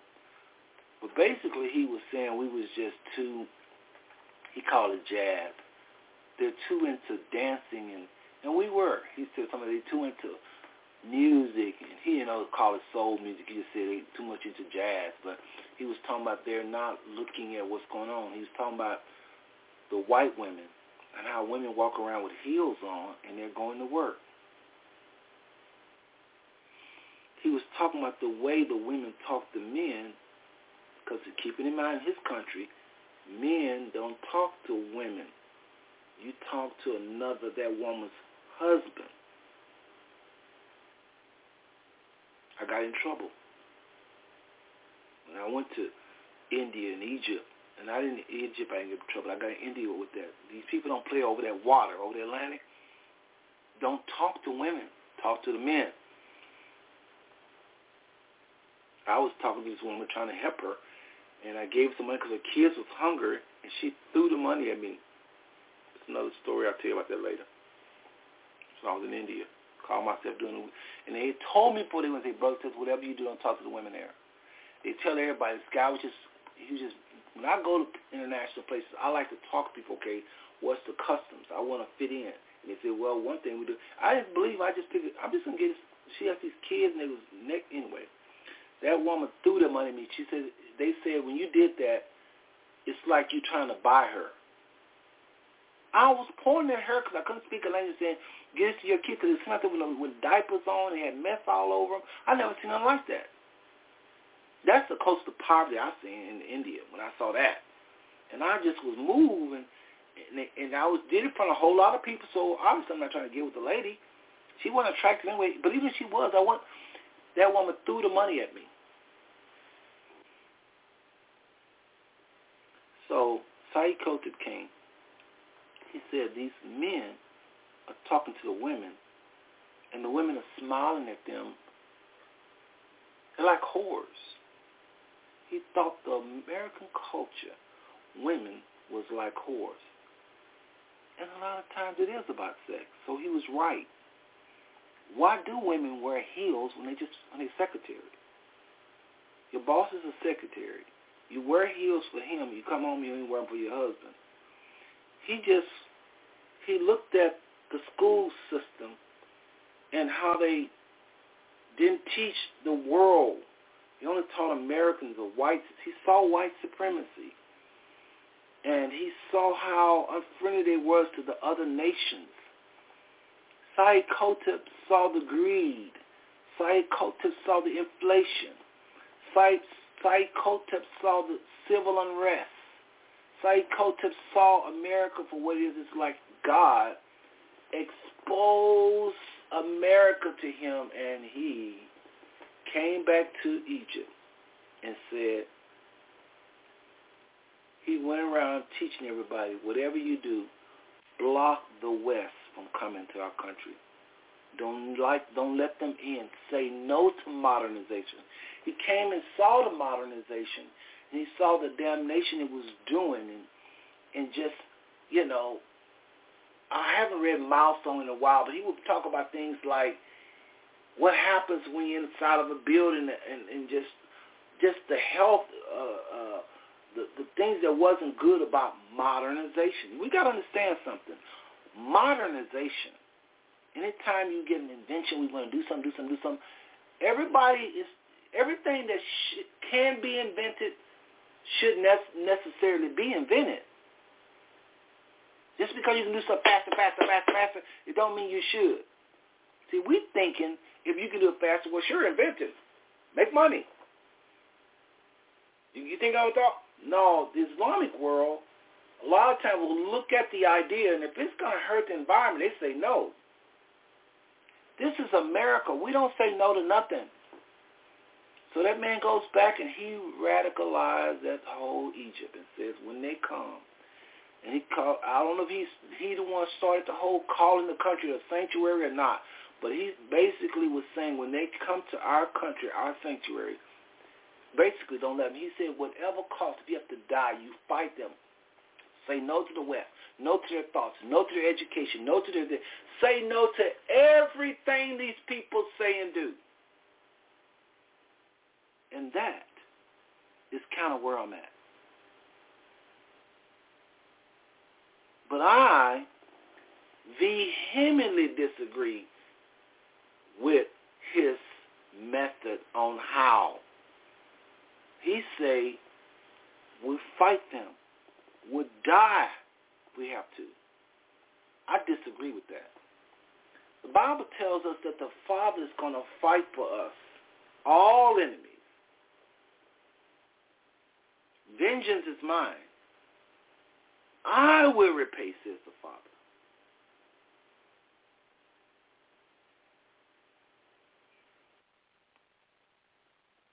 And Saeed, I think, goes against the Quran itself. It's a whole nother teaching. So get the book Milestone. You ain't even got to buy it. Google it. It's a, it's something. It, do me a favor. If you do do it, because you're going to get enlightenment. Can't say you're going to become a Buddha. Can't know if I give you that Harvard mark. But you are going to be enlightened. Listen. Milestone is going to make you look at America in a way. Now, somebody might be listening. Government, Facebook Live monitors may be listening. This is not coming against the American people. This is to make America, the people in America, better. Just say yes to God. No to white supremacy. That's what Saeed Qutb was mainly saying. Say yes to God. Say no to black and white. That's another thing he didn't like. They separated by this race thing. You say no to it too. You say no to modernization too. If you see an invention that's causing cancer, They already telling us plastic stuff, put in the microwave, called okay. Question the microwave. Question the plastic in the first place. I'm thinking this is what I mean by quit listening to these people. God give everything we need to make it in this life. Listen to me, brothers and sisters. I'm going to play Meskel Square. This song where Morgan Heritage, my favorite reggae group, is talking about how, particular break here, Morgan Heritage is talking about Meskel Square and uh, how Queen Helena, Constantine's mother, got a vision, which I don't believe. I don't believe in that. But she says she got a vision of where the cross is. I don't believe that. But she says she got a vision of where the cross is. And that's the crosses in Jerusalem to this very day. Kid you not. So if you go to Jerusalem or Jerusalem or Israel and you go in Church of the Holy Sepulchre, you're going to see a cross. That's the cross that they found in Addis Ababa. Helena, Constantine's mother, which I do not like Constantine, told them she got a vision of where the true cross is. And that woman had them to go to Addis Ababa. Now, could God have spoken to to her? Possibly. I don't know what God did. Most High sometimes work with the wicked and the, and the righteous. He would oftentimes use the wicked folks to beat down Israel. So I don't know. I don't know if Constantine's mother really got that revelation or not. But let's play it.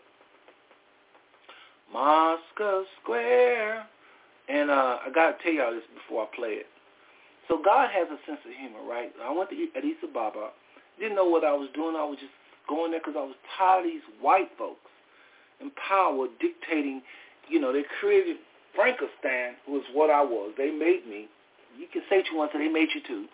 You know, edge, edge, elementary, middle school, high school. So I feel like Frankenstein saying, who am I? So I get on a plane, go to 24 countries. And I literally am. Mostly that's why I'm there. But I'm there also to sightseeing like anybody else that go somewhere. So while I'm doing this, and this thing is not letting me convert. I want to convert to MP3. Hold on, everybody. So while I went to uh, Addis Ababa, I didn't even know nothing about this song. I didn't even know about Helena, Final Cross. I didn't know. I just remember going in here in a place called Meskel Square. Meskel Square is not far from the UN in Addis Ababa. So watch this, brothers and sisters. I'm in Meskel Square. People say, well, did you see the people that holding their nose in Ethiopia? No. Yeah, I could listen to white people. Didn't see them. And when I got there, I actually told somebody, "Hey, where's the people with the with the with the with the plate in their lips and all that, and the hungry hunger people? I want to see the hunger people in Ethiopia." The tour guide looked at me. I'm embarrassed to tell y'all what happened. They laughed so hard at me. They say, "My brother, when you find those people, let us know. We want to see them too."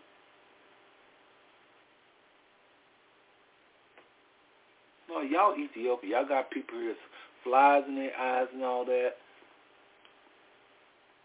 I I told them I want to see it. They laughed. There was two or three of them just looking at me and said, when they told the other one what I said, they laughed. They said, when you find it, let us know. That's why I went in the first place. I don't trust these people. We live in a bubble we know nothing of this place called earth. We see everything through the lens of whites.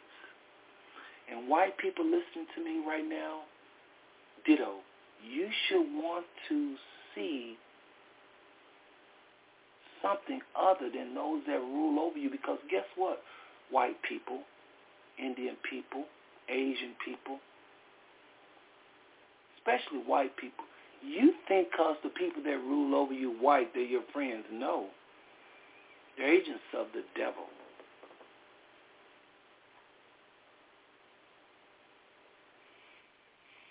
So I was at Meskel Square, and he didn't even know it. I just remember where this happened. I'm about to tell y'all a story that happened. This happened in Meskel Square. May God do something if, I lie, if I'm lying. So I pull up at this red light, and there's all these flags and this hill to the side. When I researched where I was at, that was Meskel Square. So this is where uh, they found the cross that's in Jerusalem that Christ supposedly died upon. So while I'm at the light, the car windows are down, and about four kids, little kids. Now here's where I saw poverty. four kids stuck their heads in the window and start singing. If you go to Addis Ababa and you go to Meskel Square, it's going to happen to you too because this is what these little kids do. I didn't know it. So the windows was down, and all of a sudden they started harmonizing. now, you know the Clark sisters is the best harmonizers on the planet. But these little kids could have gave them a run for their money. So two of them was on this side, two was on this side. And they just went to singing. We had a red light. As soon as the car stopped, they popped their heads in. Thought, ain't my name no I don't know what they were saying and they was harmonizing this. Man, I can't, y'all I don't know. And it was so beautiful. I was shocked that they stuck their heads in the window. I was shocked they were singing, but I was even more shocked at how harmonizing they were. And they kind of looked a little poor, like clothes wasn't that pretty. And, and oh my God, that was one of the most touching parts. That was the most touching part of that trip when I found out where it was. And I saw a lot of wild things in uh, Ethiopia. But uh, that topped it all. And you're supposed to give them money. That's what they're doing. And I remember giving them kids five, tens. You don't give them kids. Ten dollar bill is like a hundred dollars. I didn't even know. It. I was just giving them. I I think I emptied my wallet. Kid you not. I started giving them money, and they were so, so happy. Boy, they blessed me. So when I found out where we was, God has a sense of humor. He said, I'm going to do something you said.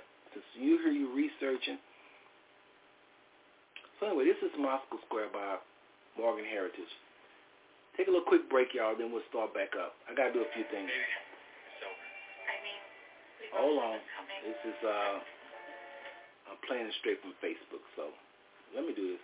Get rid of these commercials. I'm signed to my Prime account, and we won't have to worry about a commercial again. That's what I do. So anyway, here comes Meskel Square by Morgan Heritage, y'all. Take a little short break. We'll be right back.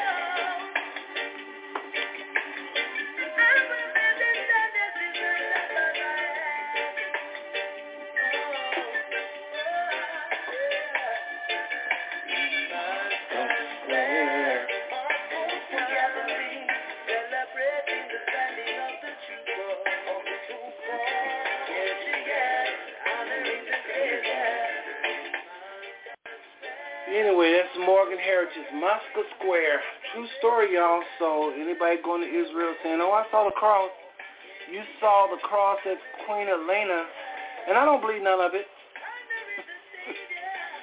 I don't like Constantine. I don't know. I don't believe that's the real cross, but I don't know. The Father used people in power. And if Constantine was the ruler of the world or at the time, and can the Lord use the Father speak to Pharaoh? Yeah. So I don't know. But it is in the church of the Holy Sepulchre.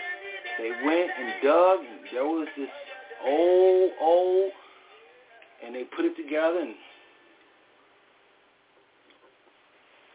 true story, Meskel Square. So back to really wrapping this up, everybody. And again, I want to thank y'all for tuning in to to the Five Stone Network. Normally, we are network networking with different people. Brother Seth is just kind of winging it right now by myself because I'm filling out Facebook Live. I know that I want to eventually. I have already a YouTube channel, but I'm going to start putting all the shows on YouTube. So this is probably the last week, uh, the last month I'll be on Facebook Live. And then we're going to go to YouTube and have a and start putting things there because we all have over 600 shows.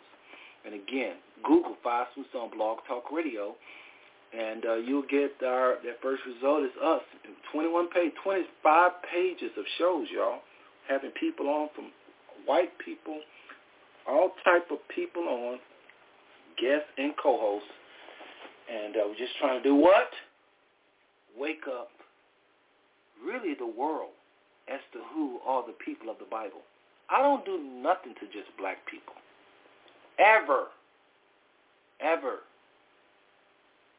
ever. Because I recognize what the Father is doing, he's not just doing it with black people. He never does something with just Israelites or African Americans. He never just, it's never a word to just us. Because as we find out who we are, it's like Myles Munroe said, if you don't know the purpose of a thing that you're handling, you can abuse it. We're being abused by these other nations because they don't know who we are. If they knew this is why they're misbehaving. This is why they can't come together. This is why they're, as the scripture talk about, your sons are in the heads of the street. That scripture blows me away. Thy sons have fainted. Isaiah is talking about the state of a nation of men. He said, thy sons have fainted. They lie at the head of all the streets. You can just stop right there and see it's us. How is young men at the head of all the streets? So that means this nation of young men is in the streets. Stop right there. That's African Americans right there.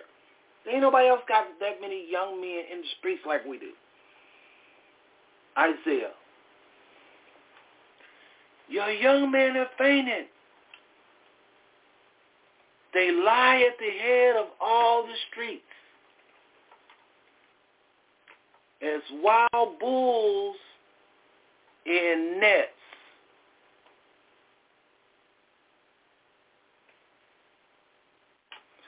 Like I say, Isaiah 51 and 20. Listen to this scripture. And I have over 300 of these.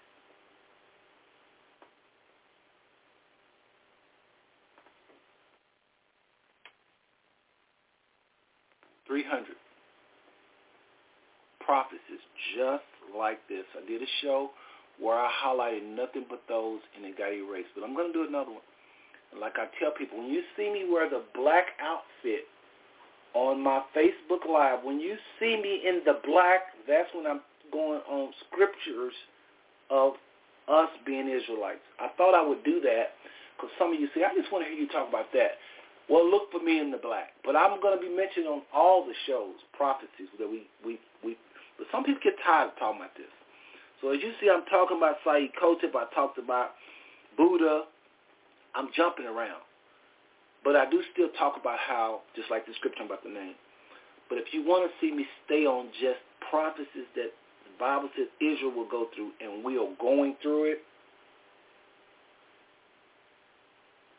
look for me in the black. So speaking of me in the black, that was a gift to me by my, uh, that was my stepdaddy's outfit. That was an outfit he used to wear, and I like to wear it in remembrance of him, and that's when I talk about scripture proof of us being Israel when I wear all black. But I talk about it on all the shows, but not as much as when I'm wearing all black. Just if you want to go through the videos and say, I want, I want to hear more about how do he know we Israelites, you know, look for me in all black. So speaking of Billy Rhymes,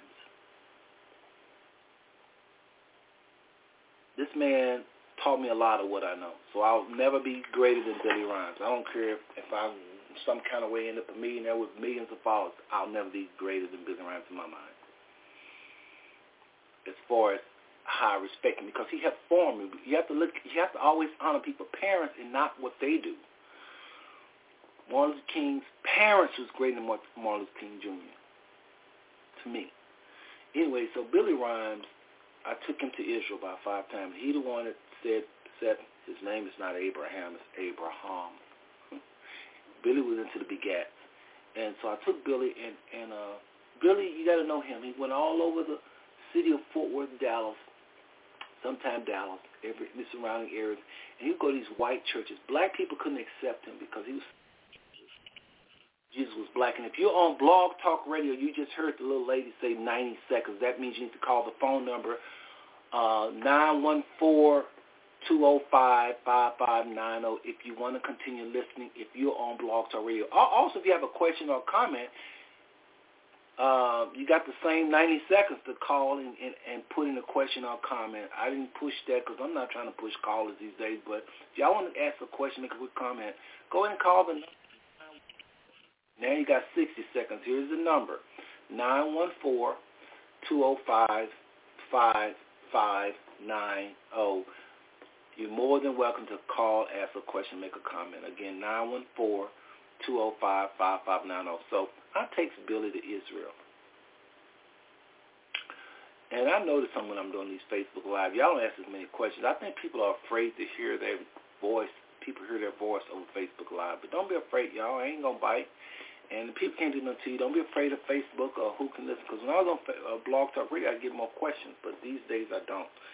So anyway, I took Billy to Israel, and uh, Billy always, always loved talking about the gene- genealogies of Israel. Of course, Billy believes strongly, and it doesn't matter who you are in the flesh, you got to be, be born again of the Spirit. He preached that hard to anybody, so he ain't one of those stuck on the flesh. But when he went to Israel and went with some show enough scholars, I mean, we talking about, you might be looking good and you say, who is that? And that may be the editor, Ebony, uh, uh, it's all kind of celebrities go to Israel Dimona. And I mean, I've seen a lot of people. I've heard a lot of people been there. I mean, lots of celebrities. Don't let me call out the names. It's a lot of them. Uh, there's a lot of people, y'all, that go there. Actually, I will call it because some of y'all think this is a cult. It, it, it, people ain't gonna go where something's a cult. So some some people still listen to me, and I gotta remember that. So people like this ain't gonna go to where a cult is. Uh, Winnie Mandela, uh, Stevie Wonder, Evelyn Champagne King. Uh, I always see uh, uh, Beverly Todd uh, played in many movies. Uh, Talk with Phyllis Stickney, uh, dark skin, played on a lot of Spike Lee movies. Um, uh, Ev- uh, Ebony Jet Show, Showcase, back in the day, used to have something called Ebony Jet Showcase. Deborah Crable, she and I both had issues with the multiple wives in, in, in Israel, in Dimona, um, at first. And then she changed and started understanding, and so did I. I don't think it was God's choice. But anyway, they of course Seth. Um, I've seen senators there. Where are you from? I'm a senator from St. Croix. I'm a senator from such and such. Congress people there. Um, the SCLC went there, was going to try to bring 10,000 Americans there uh, to fulfill King's dream. A lot of big-name folks from America. Farrakhan tried to go there. They blocked him. Um, uh, uh, NBA player, uh, oh, can't think of these people. Um, lots of celebrities, y'all.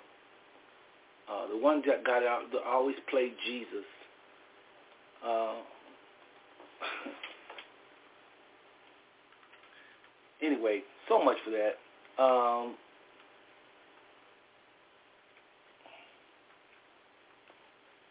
I am. Sometimes I get my mind get the warnings about things and I can't stop.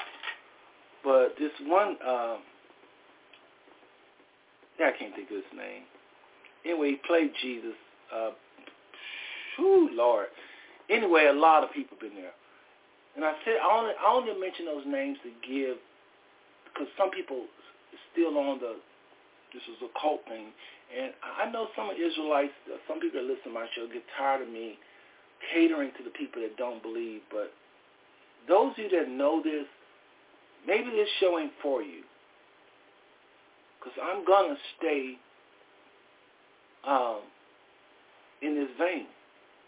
When you tune into my Facebook Live, you're going to hear me talking about all kinds of things. Like, y'all don't expect me to talk about Saeed Kotis, Milestone. Y'all don't expect me to talk about Little Buddha. So I'm going to mention something, but I am always going to talk about us as, us meaning African Americans, as Israelites. I have to wake up white people, Indian people, along with my people. My people first. Salvation to the Jew first. I've got a, my priority is to wake up our people first. But I don't think the Father want me to ever close the door to other people learning. So I'm always going to make things simple. So if you're that deep, go on to another Facebook Live, okay? I'm always going to um, break it down like this. So um,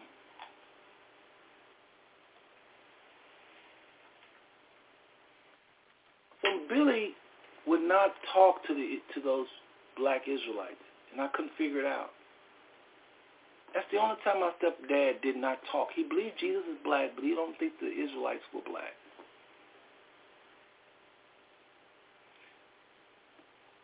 Why is it important? Well, that's one of the reasons I want people to go there. That's why I took over, over 40 people there.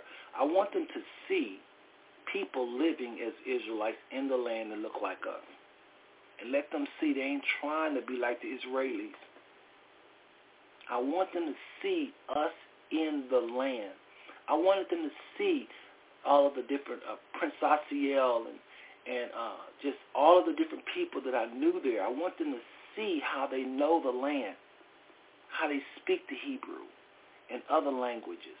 I want them to see the education level of their knowledge. I wanted them to see us upon the mountain praying, how it felt, that spiritual connection.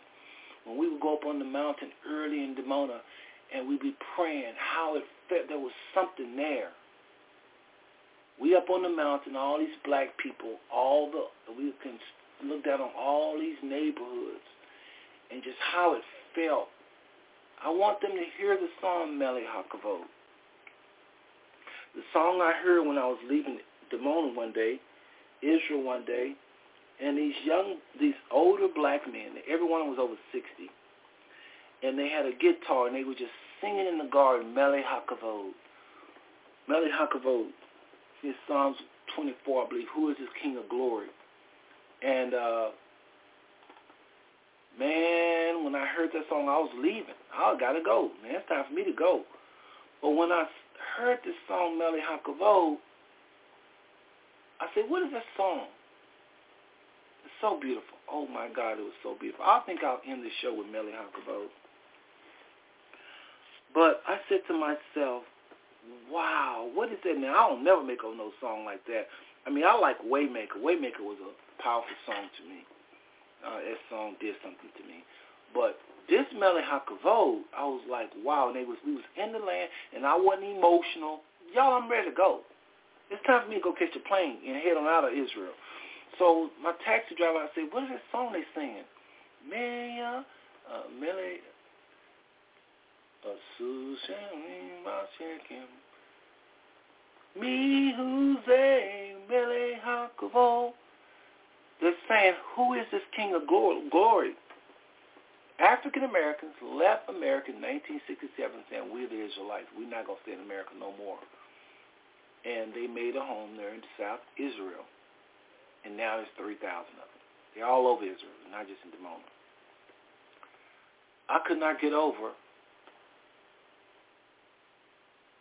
I could not get over what that song did to me spiritually.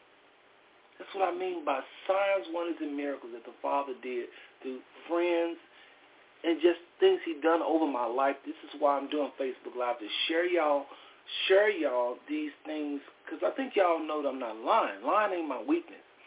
So when I tell you about things like this Mele HaKavod song, maybe it'll have a connection with you, but I'm gonna play it. But uh, that was one of those spiritual connections. I couldn't describe it. I was ready to go, and you know, I gotta go. I, I gotta because we gotta drive from Dimona up to uh, Tel Aviv, and I got we gotta move. So there ain't no time to tell me no song, but I couldn't. I said, man, what is that song? He said, that's we signed that's one of our nation song. I said, I love that. What's the words? He was trying to tell me the words. And every year I would go, I would ask about this song. Can y'all sing HaKavod? How can I get a copy of it? Well, I finally found it. And they started getting suspicious. Like, is he going to try to make some money off this song because I just it just did something to me. But they're not singing in English. That's what's crazy. But just the fact six black men, young, keep saying young, old black men, some was in their 80s, they was over 60, and they had a guitar, and they was in this garden just singing. Number one, that's rare to see. And I wasn't just doing it because they do stuff like that all the time. It was that song. So I'm to play it as we wrap up the show. But back to Billy, because I made him look kind of bad last week. I was just saying he disagreed. And y'all, Billy, I played high respect to my stepfather.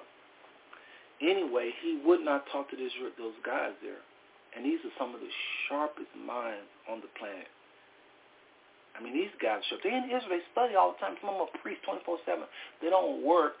They they have some that do work, but a lot of these guys study the scriptures 24 hours a day. You go in a place, they got the scriptures open, they studying, they go travel, they look at the land, they're like, kind of like archaeologists. They'll study different things about the land, but not really archaeology. It's just more like they're in the land, folks, and so they ask questions, and they just they just have a, a understand. Again, I'm used to the best teachers of all. You can't name no teachers top than what I've heard. I've heard some of the best teachers that America has they can't hold a candle to some of the people in Dimona. So Billy wouldn't talk to him.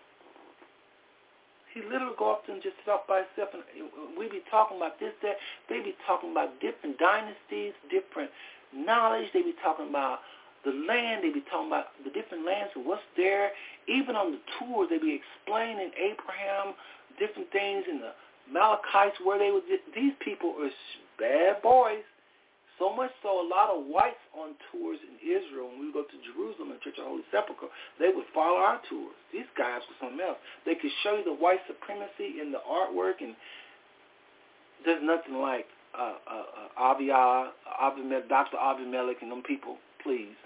Nothing like them. They sharp. They understand. They can decode the language of Hebrew, the Greek. They sharp. Billy wouldn't talk to them. Five times he went to Israel, wouldn't talk to him. Come back to America, he talked, talk, talk, talk, talk, talk. So at first I thought he was intimidated, and I, then God showed me something. This is what I want to say to so people, a lot of you that know we Israelites, and and you you moved on and you still believe in Christ, and you trying to live your life, raise your family, and you got beef with the church, and y'all even call them false prophets because in your mind you thinking, why wouldn't our people teach our people this truth? They must be false. And that's what some of you think. You think, then some Christians thinking y'all cults, because y'all talking about going back under the law and talking about the white man going to kiss your boot and all this. So we just split. We split up. So Brother Seth come to bring us together. Don't underestimate who I am. I won't underestimate what the who are you you are. And I mean that. So God showed me something. This message of African I'm wrapping up, y'all. I'm wrapping up here in minutes. This message of African Americans being one of the lost tribes of Israel isn't for the older people. They've ran their course. They're about to meet their maker. They're not interested in saying Yeshua. Yahweh Shah. Not even Yahweh, really. They know when they say hallelujah, we've told them that they're saying Yah, but they still ain't going to call name Yah. You get to be older, you start getting concerned about your beliefs because you're about to meet your maker. Young people different. Not saying they're not as smart, not as wise, but they're more apt, apt to open up. So that's why a lot of older people don't hear me. So when I see older people like my cousin Dorothy in the house there, I see my I see uh, Donna also, and Mr. Selman. I see you. I see you. Definitely uh, the ambassador Priscilla Porche is in the house. When I see people older, I'm talking over 50, they're special. I'm not trying to blow them up. I'm saying if you're older and you're still listening to something as different in your belief system as this is, thank God that you have ears to hear. Don't mean we right. Go and research. But folks, I kid you not. I've been looking for people, whites, blacks, Israelis, smart, degree, not degree. Please show me I'm wrong so I can do something else in my life because I feel like sometimes this is a burden to have to wake up people with such a uh, truth that just seems like it's going against everything we ever taught. And like I think Billy, what his main problem was, Billy, I think, would say in so many words, why isn't Daystar saying what you're saying? Why isn't TBN saying what you're saying? Why are these white men established through all my life saying what you're saying? And I tried to tell Billy, and I'm trying to tell a lot of our older people, I, again, I believe that it's not their call. I don't think God. I think they they've run their course. They've done everything they're supposed to do. They're about to go meet their Maker, and I'm right behind them. I don't think it's for a lot of these older people. This is something for the new generation coming along to keep Christ the center. Don't start worshiping blackness and all that. Don't start hating white people. But yes, to recognize you Israelite and to take that now that you know it, it, it's only good. The only reason we need to know is to understand why we're in America and why it's it's to understand our past. That's really all reason we need to know is because moving forward, the Father wants us to be spiritual Jews or us born again and trusting in who we are in the spirit and not in the flesh. So there's no use for this identity in terms of also understand eschatology or understand the end times, Israel is supposed to play a certain position. Israel is a type of time clock. So you got, if you're going to understand end time events, the book of Revelation, Isaiah, Ezekiel, Daniel, you got to know who Israel is. So for that reason, it needs to be known. But other than that, we need to know who we are so we can love ourselves and not feel intimidated by other ethnic people who are walking the flesh. Because in the in this in this, till you die, when you all spirit, you ain't got to worry about the flesh. But in this life, the flesh does play a part. For those of you pastors and stuff that come against me, you know, you should always You're always in the, the flesh, brother. Y'all need to quit tripping. Like I said in my last Facebook Live, I addressed you my last Facebook Live. Listen to that one. You go to family reunions. You take pride in your last name, and it's even a slave name, European. You take pride in it. You know, Turners do this. We're this way. We're that way. So you take pride.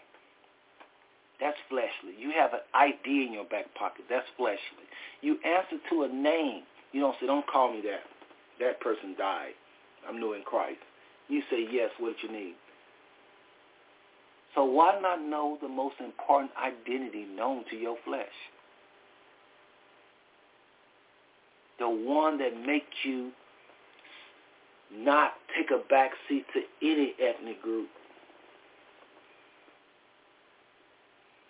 The one that make you not all pride is good, watch the pride, but I'm just saying with white the white power that's going in the world today, in America today, these folks that have your kids want to sit in the back of class and be quiet. You got to tell your kids you are the people of the Bible.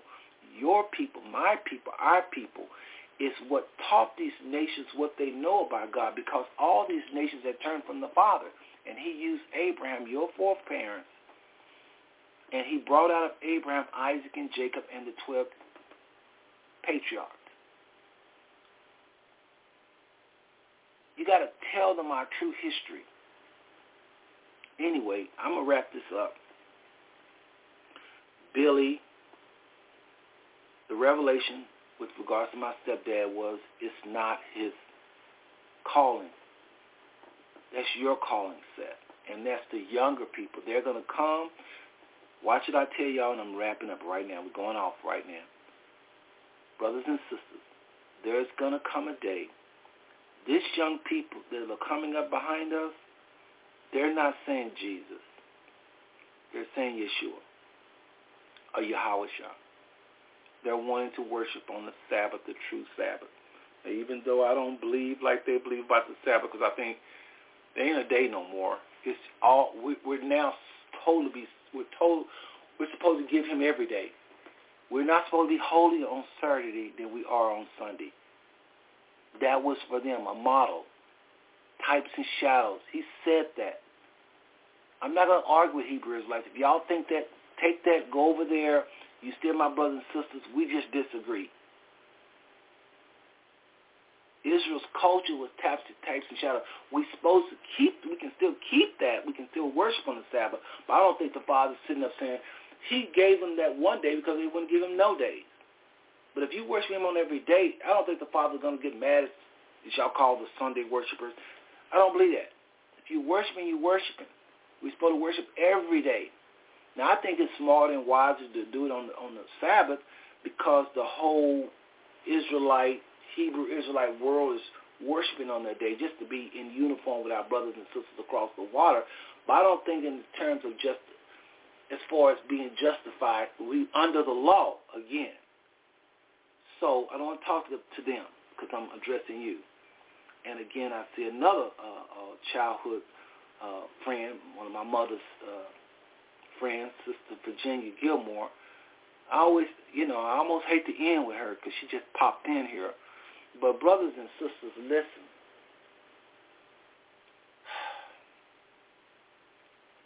The older generation, this is not their baby. So you people that call yourself Hebrew Israelites or black Jews, y'all quit hating on the older people. They run their course. They worship the Father. They held it down. They raised you to the degree to where you are you at. That's why I had to do a show where I bring up Billy because I brought up Billy last Facebook Live, and I just talked about him going to Israel and not saying I left him looking kind of crazy. And I didn't mean to do it. I just forgot to tell y'all the rest. But no, Billy did not want to talk about the Hebrew Israelite thing in Israel. And I never asked him why. I think I did, and he just didn't say nothing but it's not his baby. So a lot of the pastors that have gave me the cold shoulder, silent treatment, ain't said nothing to me, act like they don't know where, you know, quit talking like Sister Rose King, uh, who I respect dearly. I told y'all I have her here, me here. And it's not that she's smart or nothing. I don't think that. I just feel like I respect my mother, Rose King, uh, Dorothy Brown, uh, uh, Sister Virginia Miller. Uh, these people to me are my elders. I can never be better than them.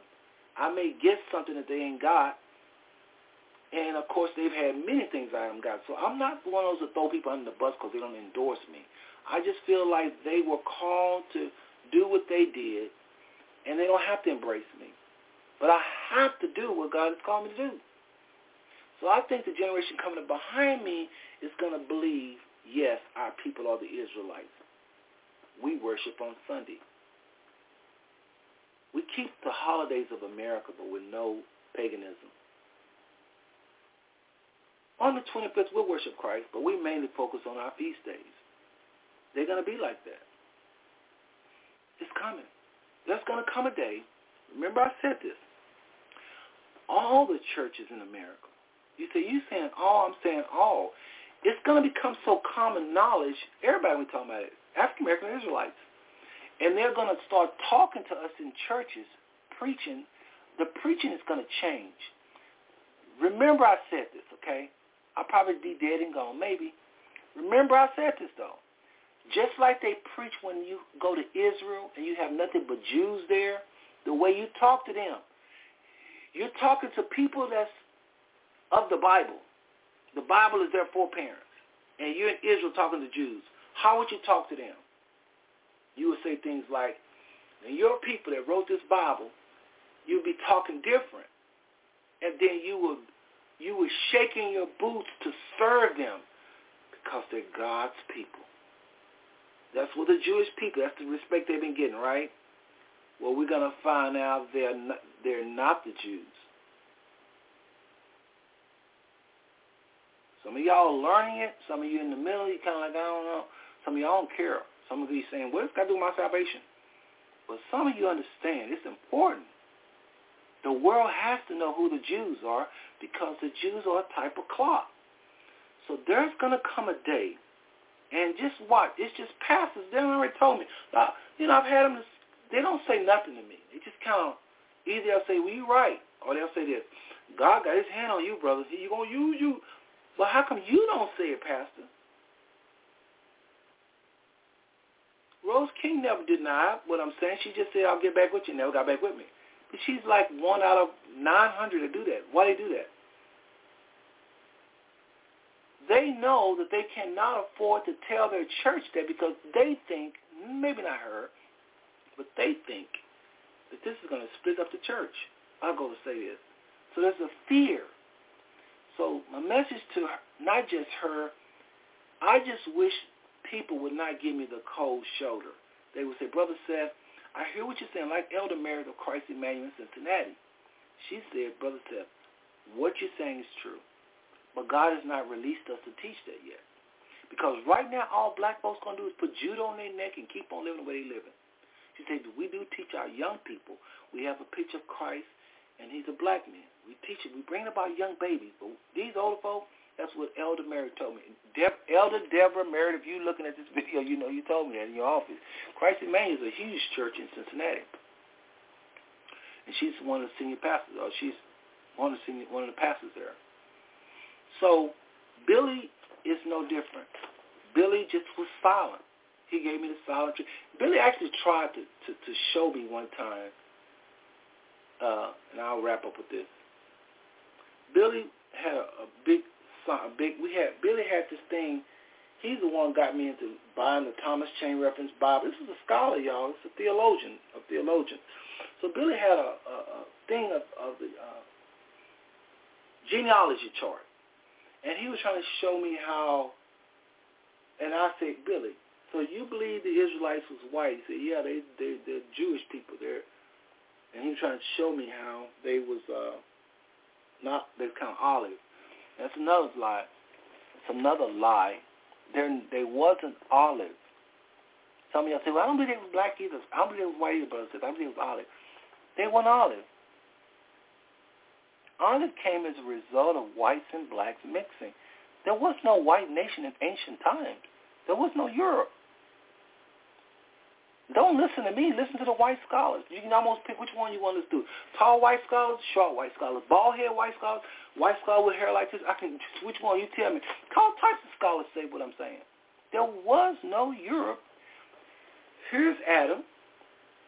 Here's us. Here's white, the beginning of white as a nation, Europe. The birth of European as a nation. White nations is here. Between here and here's a thousand years, a thousand, thousand, thousand years. There was thousands and thousands and thousands and thousands of years before there was even a white nation. There was white people with white skin, albinos. And listen to me, brothers and sisters. There were thousands of years. Get a book called Michael Bradley, Chosen from the Caucasus. There's many books. Sex, Race, and Religion. It's about a black man. You can pick. You can pick which who you want to talk. You want a guy with freckles to tell you this? Do you want a guy that's dark to tell you this? Do you want a guy white to tell you this? Some people tell you this. I can almost pick. I'm serious. I'm trying to be funny with this. But there was thousands of years. So there was no olive people.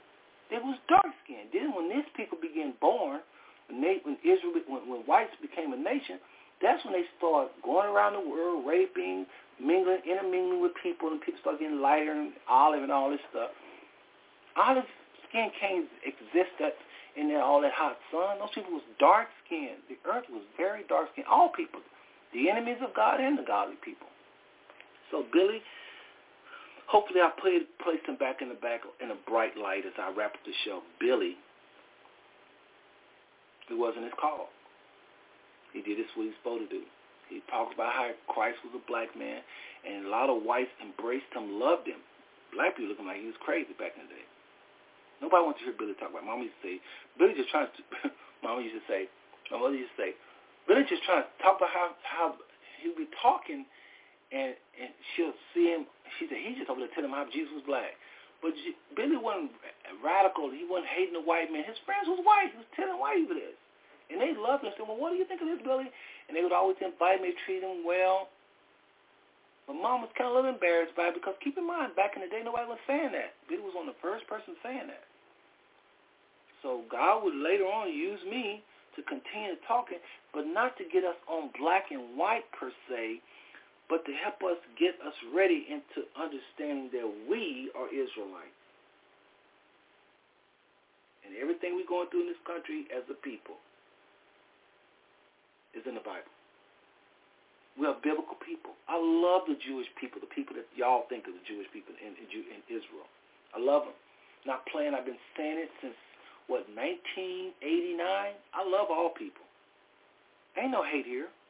I just disagree that they're going through anything in the Bible that the Bible said Israel will go through.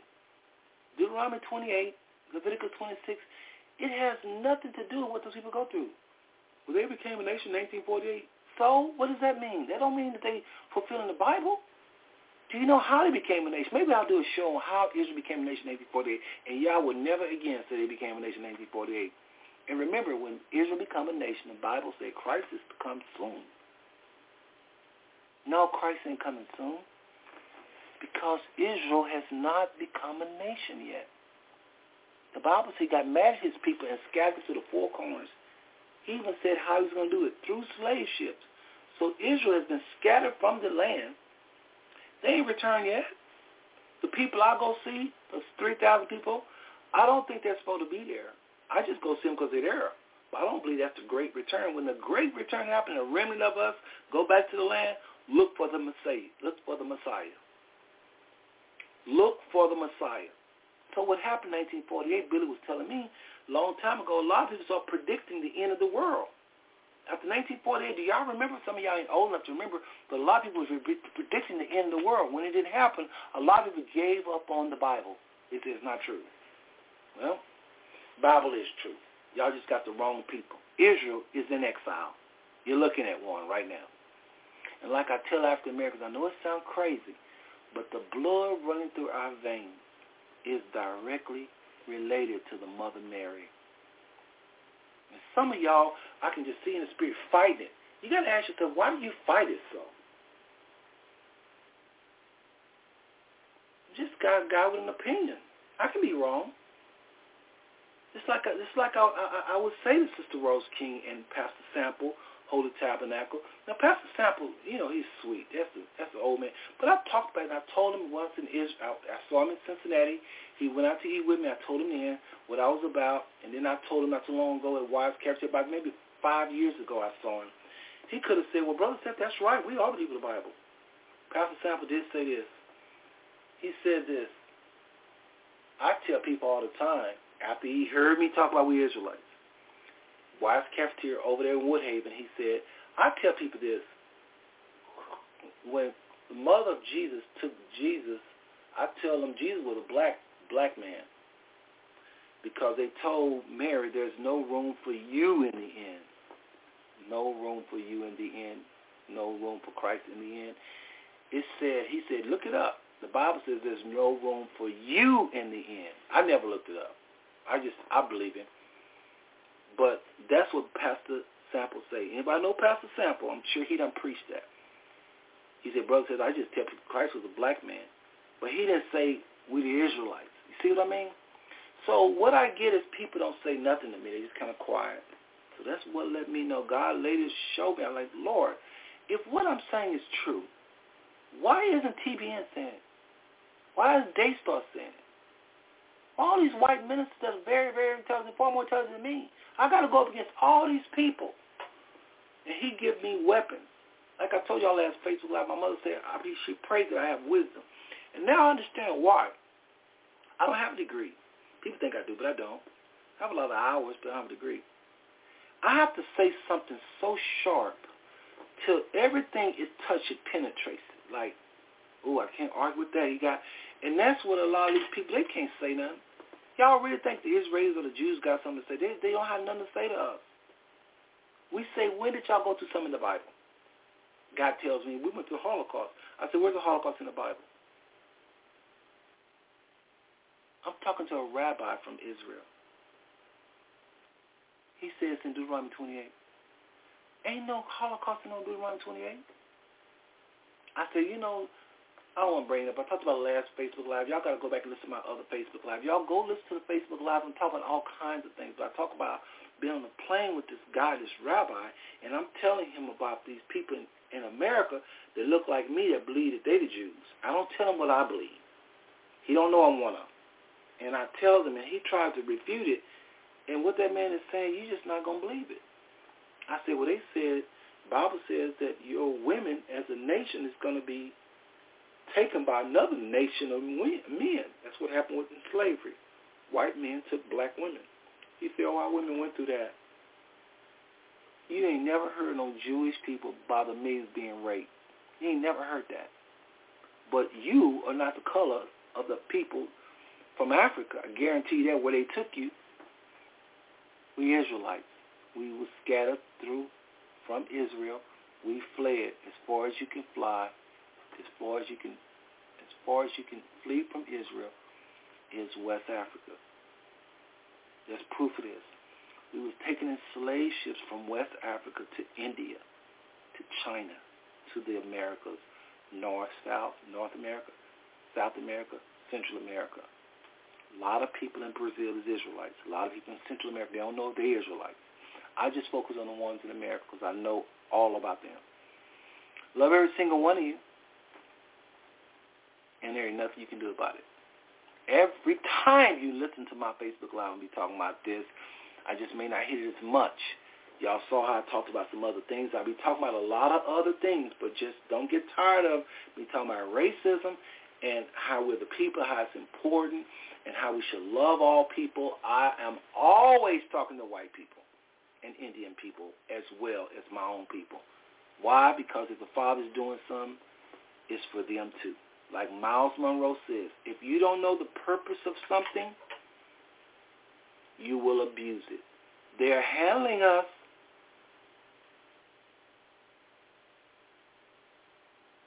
They're handling us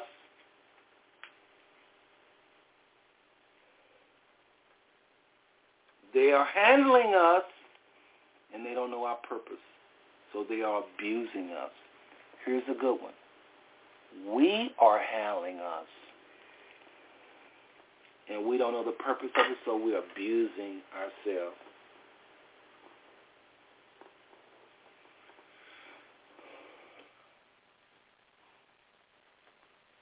So, Mele Hakavod, just do my favor as I wrap this up. Pretend you're in Israel. God has showed you.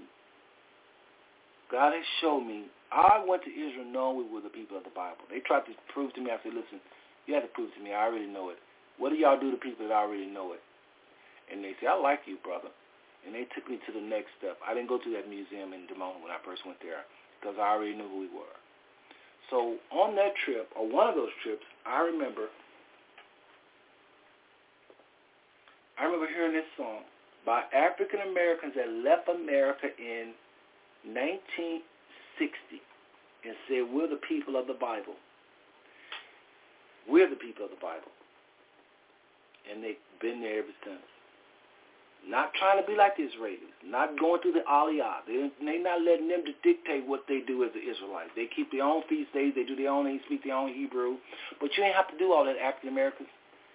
You could just be sitting there looking at me with a 40 ounce, half drunk. You're still Israelite. You're just out of your mind. You got to start with, first of all, understanding who you are and that the Father has called you, your culture. Things are not going to go right with us as a people until we turn to the Most High.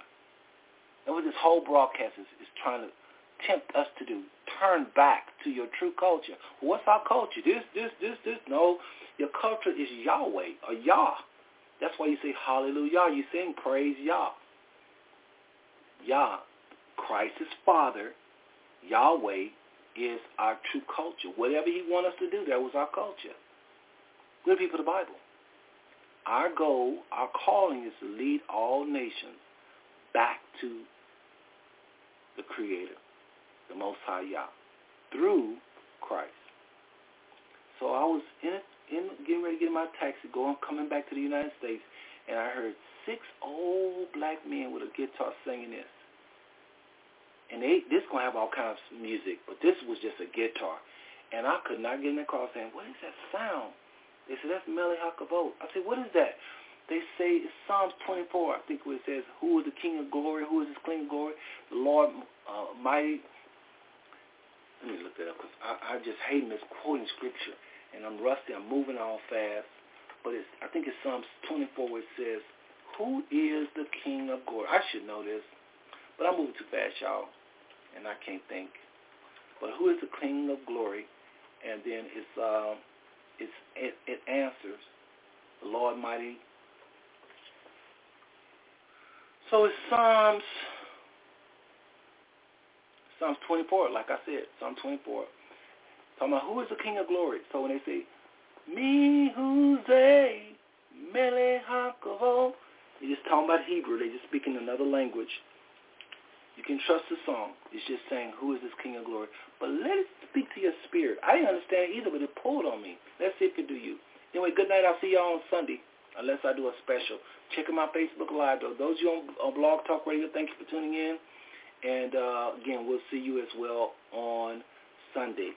All right, but I'll do another Facebook Live. I love seeing you, Sister Virginia, and then my, uh, the older people I'm talking about, my elders in the house, Sister Virginia and Deborah. Uh, uh, uh, uh, uh, can't even think. Y'all, just bear with me. I can't think here. I'm just so tired again. Uh, Dorothy Brown, my mother's uh, cousin, I don't know how I forgot her name. It goes to show you how tired I am because I never forget her name. Anyway, here come Mele Hakavod, all right, by the people in Dimona, true Israelites, our people that went to the land in 1967, 3,000 of them there now. This is one of the songs they produced. They're not speaking in English, but see if you can pick up on it.